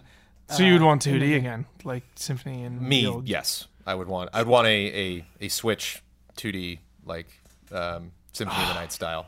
I don't know. It just another one of feels so the ground up. limiting to me. I know you can do really wonderful things with with 2D, but like wow, do I really want to go into a massive castle and just explore that thing in three dimensions and like go underneath and find some crypts and like I want that so bad and that's something that just 2D cannot. Here's what I'm kind of a little bit worried about mm-hmm. is I was talking about that tone, right? Like even playing Symphony of the Night now, right now, which is an incredible game with incredible atmosphere and, and incredible music. I don't think it's a game that like freaks you out or or is haunting to you. I think it is a game that you just it kind of makes you excited. With the shift to 3D, I want to know that you can nail that tone. Like, don't make it so campy that it's like agonizingly awful. Uh, something like like a I don't know. I, I have several references that I could pull out there, like like Matt Hazard. Like, I get it. Yeah. You're cool. Um, or but don't take yourself so seriously that it's a slog to get through like every single interaction. Um, like B3D, give me a huge world to explore, make it awesome. But what what does that tone look like? That's that's where I'm struggling. like I want to see I like double down on vampires. You know what I mean? Like vampires coming out. Vampire the Masquerade Bloodlines has been out. There's been shades of vampires obviously throughout Castlevania. It's built on Dracula and vampires, of course. But like and and Lords of Shadow, that opening trailer like was showing you like, yo, you're gonna like have these powers and stuff. It's like Arkham, like be the Batman, like Right. be a vampire. It's like I still feel like they haven't made like driven that home yet in a in a satisfying way of like being a vampire or being a vampire hunter, whichever it may be. Um, and that's kind of the unfinished business I have, where it's like I can't even imagine with modern technology and graphics and and all of this how cool they could do vampires of just that the the there's so much there of just like sunlight and staking things through hearts and garlic and holy water and mist and bats like really get that Day night cycle would be fascinating. yeah in day and night yes So like, there's only there's the only stuff you can Yes. go find that'll be out at night, but obviously night is not a fun, yeah it's a horrible night to have a curse. I, the game you're describing, Huber, it will never, ever, ever happen. It just doesn't. Like, what company are we talking about here? You know, it's like it just doesn't seem. Just it, it, it, it seems like yeah. There's, and that's the kind of thing where it's like Souls did it. There's no need to do it. Obviously, there's a different recipe to making a Castlevania game. There's a whole mm-hmm. different flavor there, but I, I that seems too much of an ask. I think for for a fan of, of games. And Well, a fan Vam- of. Vampyr sounds insane. Like the the brief things I've heard about it is that you are a doctor that is has become a vampire, and you can choose to either feed on people, you can kill anyone or save anyone in that game, which is insane. So if this game can do that, like. Mm. What can a huge budget Castlevania game be? Sometimes, you know? sometimes I think we like overestimate what a thing needs to be because I mm-hmm. think about a link between worlds. Yeah. right? And I think about personally how I feel like what a what an amazing game that is. And obviously you could counter back with Breath of the Wild, of mm-hmm. course, but Breath of the Wild or A Link Between Worlds was such like a feel good check in moment to me because it aped so much of what A Link to the Past did well, but that like, being able to shift into the wall and how it incorporated that mechanic into the story, how it changed the feel of everything, how it changed how you navigated that world, made it a really fresh, exciting experience. And when I think about Castlevania, like I think about why those DS games are praised so much. It's because they change things up mechanically. Like mm-hmm. I think how you move through an environment and how you attack things and the tools you have is like the most important thing in Castlevania. Mm-hmm. Like how those sub weapon feel is crucial. How how your character can dash is crucial. And so like I think there's so much room for experimentation within that that that could be exciting enough to be a new game. I don't think it has to be like a Totally. huge mega blockbuster. It's just I'm, there's been so many Metroidvania games lately. Like I'm so fatigued with that genre, I guess. Yeah. And I and and just even talking about God of War earlier, like the reinvention of this franchise, like I guess that is what I want from Castlevania because like they tried it with Lords of Shadow and it just didn't work. And obviously they have the PS2 ones like Lament of Innocence and everything. They went 3D, but like I still feel like we have not had that legendary 3D Castlevania. We need it. It- It's not done. Like we need that game. I refuse to So- be part of this world. So let's talk about this 3D castle, this this mythical 3D Castlevania that needs to be done. That needs to be legendary. yeah. I think the first question you need to ask is, how much of the old Castlevania is it, or maybe a better way to frame it is, how much of the old Castlevania is it trying to adapt to this new format? Is it is it a completely radical different thing that is going in a truly new direction where a lot like there are no sub weapons, you're not picking mm. up hearts, you're not doing any of this stuff. Is that all gone, or, are you trying to keep some of I mean, like a in? Resident Evil 4 situation, you know, mm. you're still picking up herbs and Ethaid sprays, and there's still elements of the other Resident Evil. Some characters pop up here and there, Yeah. but it just is, so I would say something like that. And like God of War, where like there are elements, of course, that carry through, like any Final Fantasy game or something, in Zelda, but you know, What's so interesting about Resident Evil 4, like what makes that game so remarkable to me is the speed at which it increased. Mm-hmm. Like how you could just simply get from point A to point B was so much faster, so much more hectic. Mm-hmm. and the same was true of your enemies. And what I liked is like the tone shaped around that. Like it wasn't this methodical dark and dreary horror game anymore. It still had those elements, Yeah. but it was it was an action movie in Yeah. a lot of ways. And I liked that. Like whatever direction it goes, I want the whole theme to be shaped Mm-hmm. around it. Yeah. I think Jones, dude, you got me so hyped with the day night cycle. Like going into a castle or something, Yeah. but like, sure, it's daytime outside where everything's peaceful. You have that calm, you have that safety. But even if it's daytime and you go into that crypt, like, Yeah. there's no sunlight down there. Like that's that's a dungeon. It's gonna be intense. It'll be fun if you had like grapple moves too. If you could like gr- like grab a vampire and just like hold him out the window and burn him, and they're like, something. Yeah. like, oh, I want to be a vampire. really curious to see where where this conversation is at after Bloodstain comes out. Yeah. If that, Well- if we play that and we're like, finally, or we're Yeah. like, ah, we're I guess we're over this genre. I don't know. I mean, honestly, How much do we love that stuff? Is that are we are we are our eyes kind of glossed over with nostalgia, or is this can they keep making these games?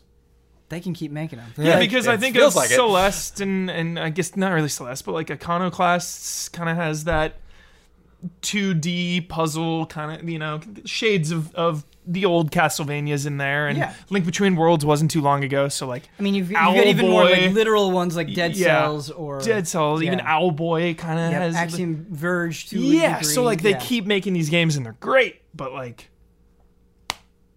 I, s- I still crave and yearn for that that huge Castlevania game.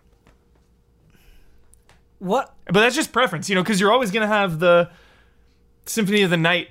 I guess. See, again, there even, hasn't even been a good 3D one. It can't even be like a Resident Uh. Evil One versus a Four. Right. It's just like yo, Symphony of the Night, or Super Castlevania Four. Right. They're both the side scrollers. Like, we need we need that 3D one so it can be like, all right, Symphony of the Night or this one. It's like What about just if- a matter of preference. What about a 3D game where you start, there's no opening cinematic, there's no monologue from any character whatsoever. You just start in a ruined world and people are going to cry Dark Souls immediately, but I think it's going to be different from that where you kind of just explore and you fight and you start from nothing and you eventually get different weapons, but but you're you're practically like naked, but you find out about you know the Belmonts and the the history of Dracula, and so it, it eventually plays into a history that you already know and are connected with. But I love the idea of like just very slowly piecing that together and and eventually becoming as powerful as like an Alucard or something over Yeah. a very long period of time. Would love it. But- Open world, Castlevania. With that sort of game, would you Sold. want like like a roguelike element? Like many games have shown that you could incorporate to it. Like if you die, do you lose things? I only or- want uh, honestly, I'm I'm not even I'm not joking around, but I really only want one thing, and that is to drive a stake through a vampire's heart That's in a it? f- satisfying If that's way. in the game, you're I good? think of uh, the Gary Oldman, uh, Keanu Reeves Dracula movie. And there's like a scene where they stake stake a vamp, and the blood just like splatters. every- It's like buckets of blood. Like, I want that. Brandon, I want to go back to you saying we don't need this. I it's not we don't need it. I don't think it's possible. I don't. Konami would have to make this game, right? No, because MercurySteam did Lords of Shadow. Right, but Konami would have to sign off on Yeah, it. of course, of course. But I also And they just think don't seem very interested important. whatsoever. Yeah, that's it. That's the phrasing that I want because the Konami that greenlit Lords of Shadow is not the same Konami of mm-hmm. today. That's why we got to fight harder. We demand it.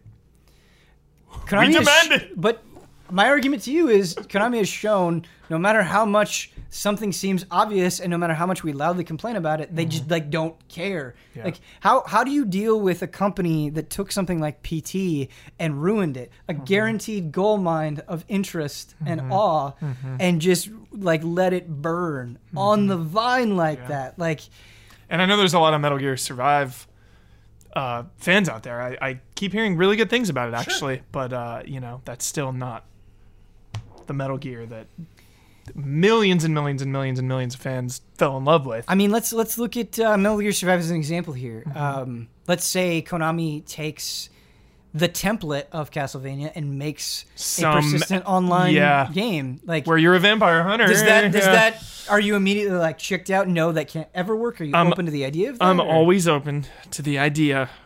Um, but I would be lying if I said I would, wouldn't be bummed out if Would they you be went that out, Brendan? direction. Like an online. Specific. Describe it one more time. Sorry. So, like, let's say they they take a Metal Gear Survive Oh, route okay. where it's it's a Castlevania No, maybe- Survive. yeah.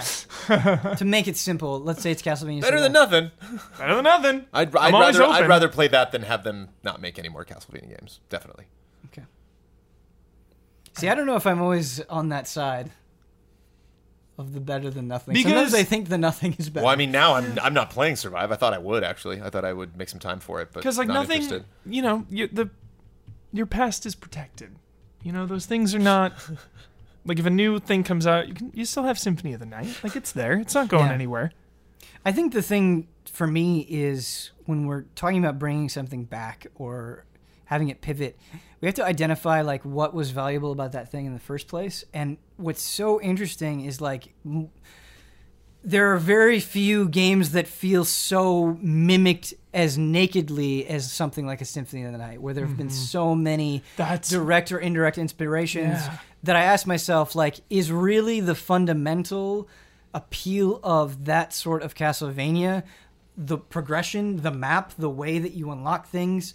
Like, is that what we need from Castlevania? Are we already getting that need, or is it really the style, the music? Can can that also be replicated? So I, I want to know. Whereas, like, like i think in my brain a hybrid of a devil may cry and bayonetta on one end and a dark souls bloodborne over here and then the new 3d castlevania would be right in the middle see that? No, see that's like why that I was where so it's like a little faster paced, but it's not. It's not like like a hybrid of that. That those systems where it's like you have that flashy, sick combat, but you also have the insanely rewarding exploration of Souls and Born and the and the the mystery. So it's like I really like how in a lot of Castlevania you're so slow at attacking. Where like when you attack, you really got to commit to it, and if you mess up, uh, you fail. And I, I that's why I really don't like Lords of Shadow is because it is just trying to take something that and supplant it on Castlevania that was already better in Castlevania. Like like even Castlevania 1, like when you swing that whip, mm. like so much of the strategy is okay, how do I have to jump at the right moment and when do I need to hit the button to hit that Medusa But I feel like Symphony of the Night is a fast game. It is, it is a fast game, but even thinking about those boss fights, Mm-hmm. that element is still present. Like when you get hit by a boss, Alucard goes, Bruh! and he, he, you know, he can't do anything for a beat because you got hit, and suddenly like your positioning was changed. Mm-hmm. And so yes, it is much faster. Yes, you can attack a lot more quickly and do a lot more things, but I still think there's that back and forth of like finding your opening. Mm-hmm. Yeah. I want that methodical nature to be present. Yeah, not not exactly. So like, not Devil May Cry Bayonetta combat, not Bloodborne Dark Souls combat, but somewhere in the middle. So it has that kind of methodical, no one to attack, but Then it we just wrap around has- and like, are we just talking about Bloodborne? Well, to me, one Fair of the, enough. to me one of the Fair big enough. things, and, and to me, it's not like I brought up Souls, not just Bloodborne. Like I, I go to Demon's Souls and I see Castlevania there. At Dark Souls three, there's lots of Castlevania going on. Like Mm-hmm. Totally. I think one of the things that's that's very Cry. different to me from Souls that from than from the memories that I have of the original Castlevania. Did not play a lot of the 3D stuff. I worked on the retrospectives, so I'm familiar with them, but um, I did not play like Curse of Darkness on Xbox and, and like have favorable memories of it. Um, but it, it's for me with souls souls is a lot of stop and start. Souls is a lot of like go into an area take a look figure out do i want to just avoid this? Do i want to like take on this enemy? And then you like lock onto that one enemy and it's like okay me and this person are having this you know this this fight then i'm gonna try to get past that and then maybe like juggle maybe two people at the same time. Castlevania to me is i killed this guy now i killed this guy and i killed this guy killed this guy this guy now this guy jumped over that guy killed five more people. It just they just keep coming and coming and coming. Right. and so it's like I get the I get the vibe in Souls that like this the, the world is tainted. Like this world is full of evil that are just roaming the world. Whereas Castlevania, like the dirt is evil. Like it literally like like like Dracula is puppeteering these things. Like he's up in his castle cackling, throwing all this stuff at you. So like again i bring up attrition i think that's a very important part of it like i, I would want to see more like ads i'd want to see more uh, just just being overwhelmed by all sorts of things like you were saying with, with skulls and stuff like that just having little things pestering you and knocking you off of ledges and Right. and and like souls has a little bit of that but i would just see one just a barrage of threats as Yeah. opposed to like the lock on you know And they tease that with that Lords of Shadow attack, I dodge. CG thing. You know, he's fighting a whole army, but it's it's Lords of Shadow. Didn't work out. Well, no, I think Jones, you bring up a really good point that I that I like a lot. When you think about both Symphony of the Night and the older Castlevanias, like whether you're platforming or whether you're fighting enemies, you have to tap into a rhythm in order to get through a room.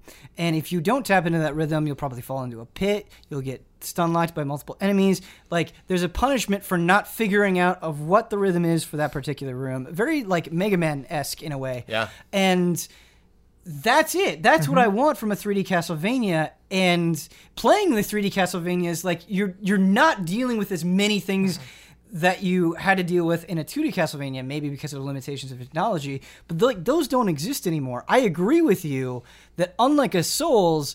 Being overwhelmed would be key to it. Like Mm-hmm. having to deal with a lot of guys quickly. Like they can take you out super quick, but you can also take them down in like a hit or two with a Yeah. swing of your whip. I think could feel Would really love cool. it.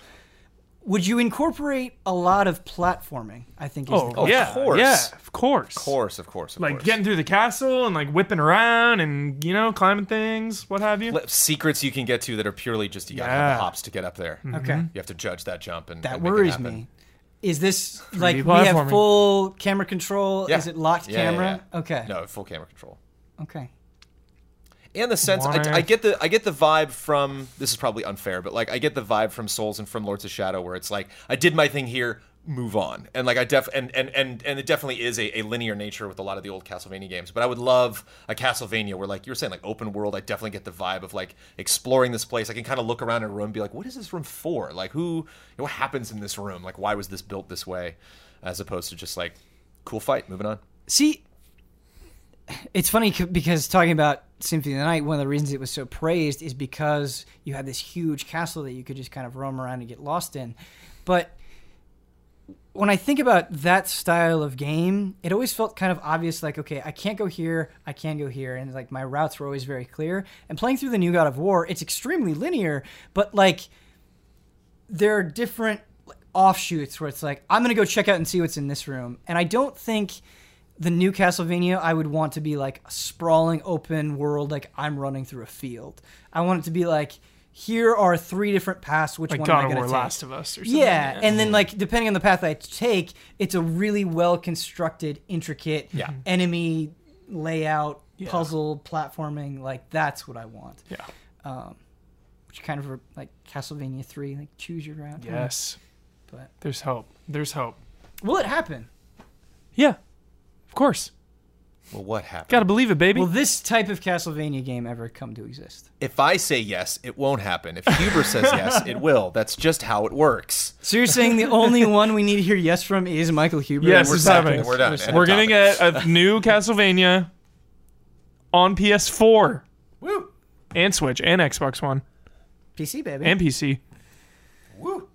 Before next gen, we're getting a Castlevania. I had a whole list of games that we could talk say about. It's a Castlevania segment. yeah, yeah. no, It's a big one. Well, I was thinking about it as we got started, where it we there was a lot being said about Castlevania, and so I didn't want to be like, okay, time to move on to the next game. But yes, there was supposed to be a, a huge list that we were trying to get through. I mean, I'll, I'll add one last thing to it. Yeah. As long as as long as that's just just we're gonna be we're talking about the Yeah. Castlevania segment of Frame Trap. Uh, I would love. I would. I'd be bummed if they came out with a new Castlevania after all this time, and it was just a bunch of weird stuff, weird new character family, and I think that's kind of what turned me off some of the DS games. I was like, who are these people? You know, it was just like it was so much new stuff. I'm like, I've played a lot of Castlevanias. I don't know if I need to introduce myself to all of this newness. Um, but like, I would love, I would love, love, love just Mummy, Frankenstein, Dracula, Wolfman, like just Sure. classic. Like, don't use your imagination, reimagine them, sure, but don't go too far. You know, give me give me a classic vibe. Give me. So do the Dark universe. I'd love to see the, a Tomb. Raider reboot version Grim of Reaper. Castlevania. Just going back and embracing your Simon. It's the original. You know, like it'd be fun to kind of start. I'd love to see something. I'd love to see something that's the beginning of something. I made that statement. You can go back and laugh at it if you want in the uh, uh, GT Castlevania retrospective, where I was like, "Hey, Lords of Shadow, maybe this will be the new franchise." And you're like, "No, they're making one more and then they're done." Where I didn't know at the time, I was like, "This could be a whole." I asked the. I, I said in the script, I'm like, "Will this new will this Yeah. new generation last as long as the last?" No, was the answer. Nope. Abruptly and sadly. I uh, I agree with you. I like the idea of having the bosses go back to like the Castlevania one style of classic. Classic beasts. Yeah, Werewolf. Full Man, I moon. You gotta like watch the, Medusa. the sun and the the day and night, and then the, the moon as well. Like if it's a oh, full you know, moon. there's circles of the moon. I, I don't know if I agree with you that like new characters aren't interesting or Oh no no no! Just but if they're all new, Sure, If there's sure, sure. nothing I can go back to, you know, it's like it'd be it'd just be fun to play Simon. Or There's Shadow like little again. shops you can go to. You can buy like holy water and stuff. There's like the apothecary. But like you, you think you think about those classic monsters, right? You think about something like Frankenstein, and there's so many things that you could do with that fight. Yeah. There's so many like qualities that Frankenstein has, the way he comes to life, the way he's put together. There are so many mechanics that you could put in just into that one fight that would be so cool. Ah. And like if the if the new Castlevania were to start off with a giant flying bat and you have to figure out that like you need to get this axe and throw it at it. but it's like new God of War style. That would be sick. All right. I want it. I need it. Vampyr. I hope it scratches that vampire itch. Yeah. Coming out in June. That's our trial run of how we doing. Checking in. Might have to change that up a little bit. we ready for some emails? Let's do it. How are we doing emails? How are we doing emails? Uh, viewers or listeners, uh, post in the comments uh, a video game where you drive a stake through a vampire's heart. Let me know what about uh, in games when that's gone down. you know I know in Bloodborne or Dark Souls 3 or 2, you like put the cross in her. Remember that kill? It's like, "Gah!" You remember? Uh, I I actually really liked these games at the time. I'm curious if I would like them now. Do you remember BloodRayne? Blood Rain. Oh, yeah. yeah. I barely Oh, yeah. played BloodRaynes though. I Blood barely Rain is, them. is from a time that will never come back. Oh, you, yeah. will, you will never get another BloodRayne. That came out at the only period of time where a BloodRayne made sense. Yeah. Oh, that's funny. But I had fun. Like those games were so stupid in their violence. Like the way you could make things bleed. They were jumping on people, stabbing them. We should full play through. Full playthrough BloodRayne. Blood Rain. All right. Uh, first question comes in for Brandon. He says, Hello, everyone. There are many moments in games that challenge us, then frustrate us, but has there been any moment where a seemingly random enemy encounter or lesser boss had a difficulty spike so great it forced you to stop? Has it caused you to completely restart the game or drop the game entirely? For example, the one time I played Final Fantasy XIII, there was an encounter in a tower, and because of the game's structure, I couldn't grind and overcome the enemy. It wasn't a boss, but due to the linearity of the game, there wasn't an option to become stronger. Because of this and a host of other factors, I did not want to restart and haven't played the game ever since. And it's been about seven years. I have other instances, like in Kingdom Hearts and Final Fantasy X, but I was curious if any of the panel have encountered this. Thanks as always for reading my email. If if you do, and as always, stay easy. Ursula, Kingdom Hearts. My goodness. I don't remember struggling with that, so you're gonna have to Oh remind me. my gosh, I struggled so hard because I was trying to just like burn through the games to catch up for three. I've been playing through Kingdom Hearts the last couple years, dating back to game trailers.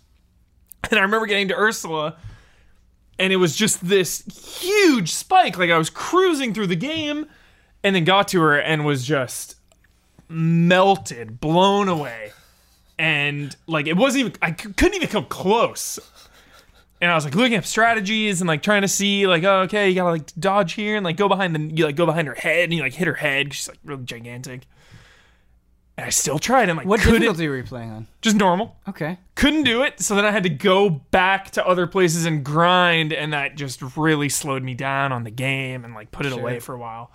But the prospect of three and because of brad's love for it like helped me overcome it. But it was so annoying because i had to go back to other levels and level up and just keep hitting things. And like it, in kingdom hearts like leaving the area and then coming back and like loads and loads. it's, just, it's a whole big thing Uh, I remember when I was originally because of your hype, I was originally trying to get through Onimusha. This was re- relatively recently, like two years ago, I think, maybe three years ago. I don't know.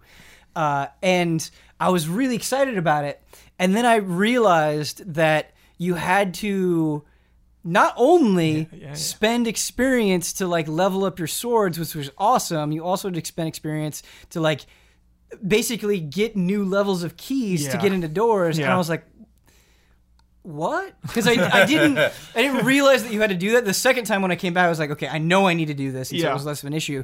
But I just remember that being such a draining experience of being like, oh, I I can't get into this door, Yeah. and I just have to keep killing enemies mm-hmm. until I can, and feeling like really defeated. How funny is that? I was when I didn't, didn't bring it up about Devil May Cry, but like I got stuck in the opening room.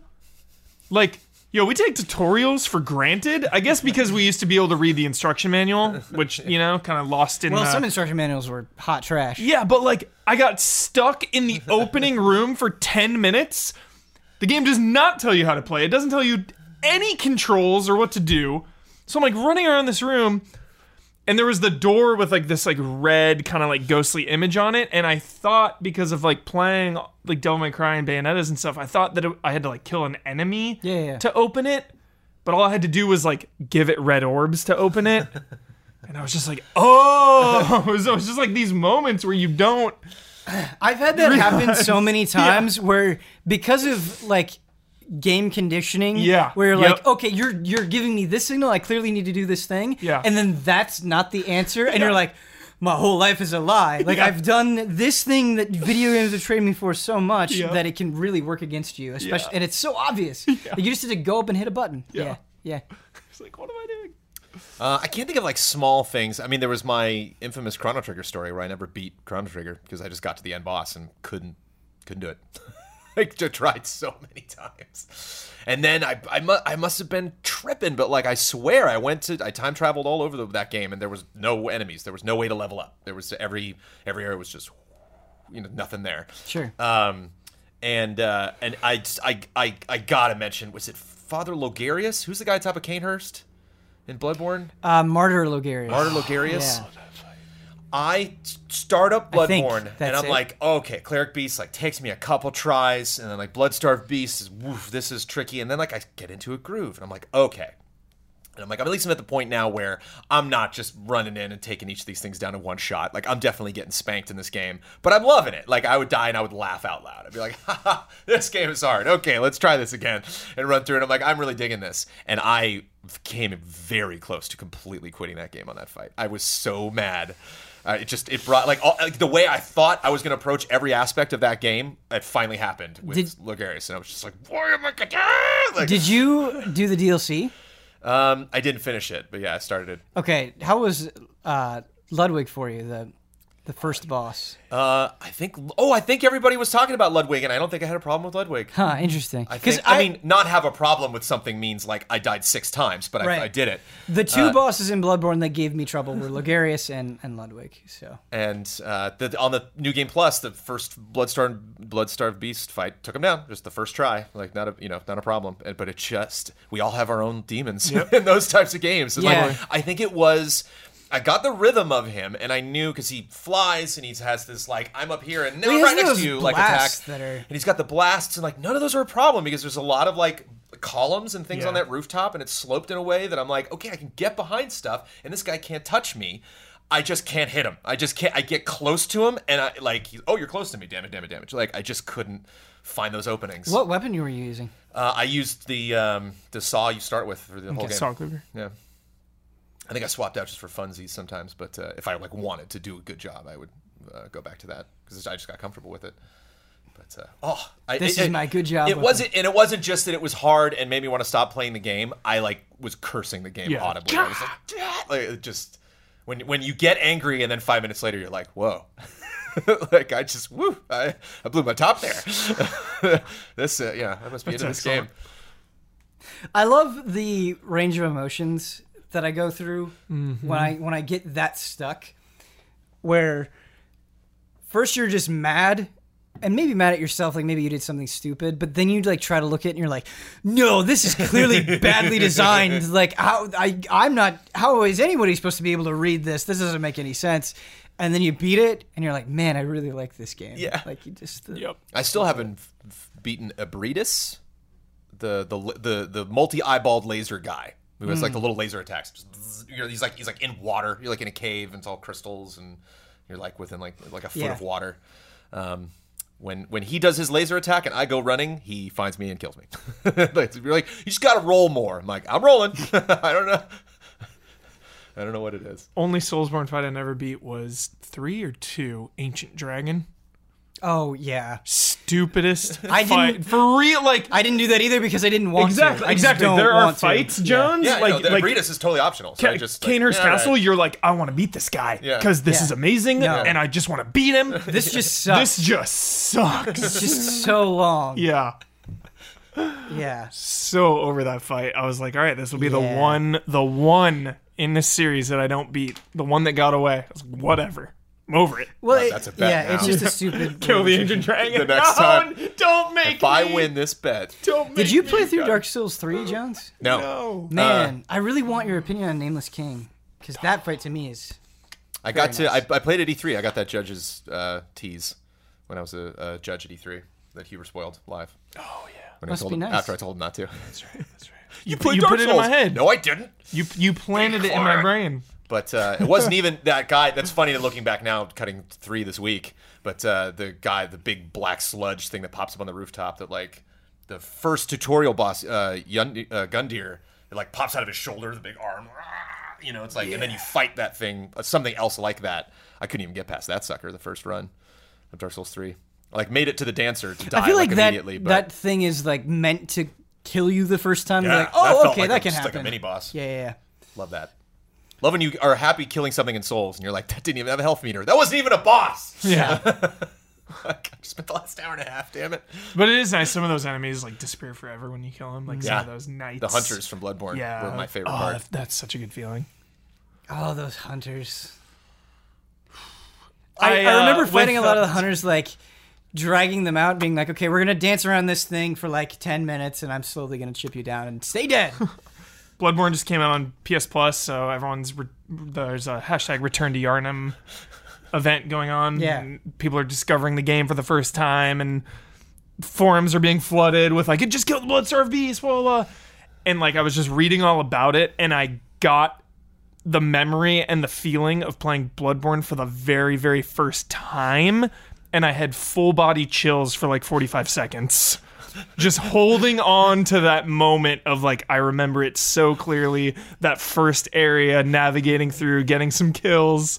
See, And I was like, all right, oh, it's good. this this is also a, like a super shitty must be nice moment, and I realize, and so forgive me, but I, I enjoy playing Bloodborne anytime. But when I was reviewing it, mm. that was the best because not only could I not rely on anyone for help, like there was there was no option for multiplayer. There were no guys. There was nothing. Like I got stuck in a boss or an area. I had I couldn't Overcome it. yeah, I had to overcome it on my own. And I know that you can just not look now, but I think Knowing it's different. it's yeah, a different hard. feeling. Like when you're in complete isolation. Yeah. It's just a different sensation. I long for that so much, Mm-hmm. being able to to not be tempted to look and get through it. Uh, this next email is the strangest email I've ever gotten on Frame Trap, and because of that, uh, I couldn't not. Let's get it. weird. Just had the weirdest dream. Comes in from James. What up, allies? Oh my god, I just had the strangest, funniest dream. I just had a dream where I was playing the drums at a wedding, which is my actual job, and in attendance at the wedding were all nine of the Easy Allies. Yes. As I played the drums, I was certain. I was certain to, as any good entertainer would, try to read the guests to make sure everyone was having a good time. When I noticed one of the allies seemed to have disappeared from the crowd. Damiani. A few minutes later, the doors to the wedding reception burst open, and drunk as shit, Ben Moore comes racing in wearing a banana costume, screaming incoherently as he turns towards another guest wearing a gorilla suit. None of us were invited. No, you're all there. Everybody's there. No, I know we weren't invited though. oh. We were just crashing this wedding. Ben Moore then runs over to the gorilla suit guy and tackles him, throwing him to the ground, prompting undercover police officers to step in, attempting to break up what had then escalated into a full blown fist fight. However, in order to make sure the fight was not interrupted, Ben then began tossing banana peels near the officers' feet, causing them to slip, leaving Ben free to get his revenge on the gorilla or whatever. Turns out Damiani was filming the whole thing, and the dream ended after he and I watched the jackass style footage of Ben putting the costume on in the reception hall entrance while drunkenly explaining his plan and then kicking down the reception hall door. Never before had I truly appreciated just how delightfully strange things can be. Has the panel ever played a video game so unusual that the game was amazing, or at the very least memorable? Personally, Octodad, Doki Doki Literature Club, QWOP, and Deadly Creatures, a game on Wii where you play as a tarantula and a scorpion, come to mind. Very familiar with Deadly Creatures. I don't know, but they don't know yet. But I'm getting married soon, so I hope you show up to a my banana- wedding in a banana costume. Drunk as shit. yes. oh my gosh. I'm not saying it's going to happen, but I'm not saying there's a 0% chance either. it's gonna be a lot Yeah. of booze. A lot of booze. there gonna be a lot of booze? Free booze. Woo! A lot of booze. Flowing. Oh boy. So, I hope like all nine of the allies get drunk. and it's just chaos. The weirdest game I've played is Co-op. Co-op is That weird. was weird. Yeah. Co-oping Co-op too. God, I get these. You get those. I really want you to play Sonic Dreams. The Sonic Dreams collection. Sonic Dream. I never played it. Yeah. I'm So the question is, have we had a dream about? No, the question is what's the weirdest, The weirdest game game? you played that you weirdest? enjoyed because it was so strange? Okay, yeah. Uh, Deadly Premonition comes to mind. And Good pick. if Deadly Premonition is. Mm-hmm. not a ride you've been on, it's a ride you should go on. I think the thing that's frustrating about recommending Deadly Premonition is it really takes a while to get going. Can we throw you binary uh, domain into that category Yeah. too? Those Oh, two man, games. I was scrolling through Yeah. my PS3 games and I saw Binary Domain. I'm like, oh man, I really, I didn't, but I really want to play some Binary Domain. love it. Binary Domain like starts weird and ends up like batshit Mm-hmm. Yeah. insane. Yep. Oh man. Love that game. Very weird. I need to play more weird games. As I went through my brain, I stopped on Earthworm Jim. of all the games that, like, weird. like that I have Yeah. played, that's just just nonsensical the entire way through. Yeah. And I really liked that. And nothing. Um, that's why Earthworm Jim is good. Is because of how weird it is. Yeah. How about Got Glover? That's a weird game. Okay. The fact that Glover exists, you're like a, a hand I need to throw down alive. the gauntlet on Glover. Hardest game like ever. Glover is terrible. Yeah. And I, I, every time I suggest that, I get a league of defenders that say it was great and this integral part of this chi- their childhood. And I understand that things like are important in the childhood, but that game controls like ass. I mean, obviously some of that is intentional because you're a glove controlling balls, but it's just not any fun. Mm-hmm. I felt that at the time. I got a lot of flack. I need to play through Glover to show these people that it is is a bad video. I don't know game. if I've heard of this game. Glover. Yeah, this you're on? like N64. You're like, uh, yeah, you're like, it's, it's, a cute idea. It is. Yeah. It's like a puzzle puzzle platformer. I don't know the And you- exact subgenre, like puzzle platformer. I would say. Yeah, you're this glove, and Yeah. you can like control different balls of different weights, and they let you do different things. It was impossible as a kid. I had that game and It's I could impossible not. because it's ass. and yeah, and I could not progress. it's so hard. we should stream Glover at some point. I remember not having a good time with it. Last email comes in from David, and I'm sorry to do this to you, Brandon, but out of all the allies, I thought you'd be a good sport to it. Oh, I'm ready.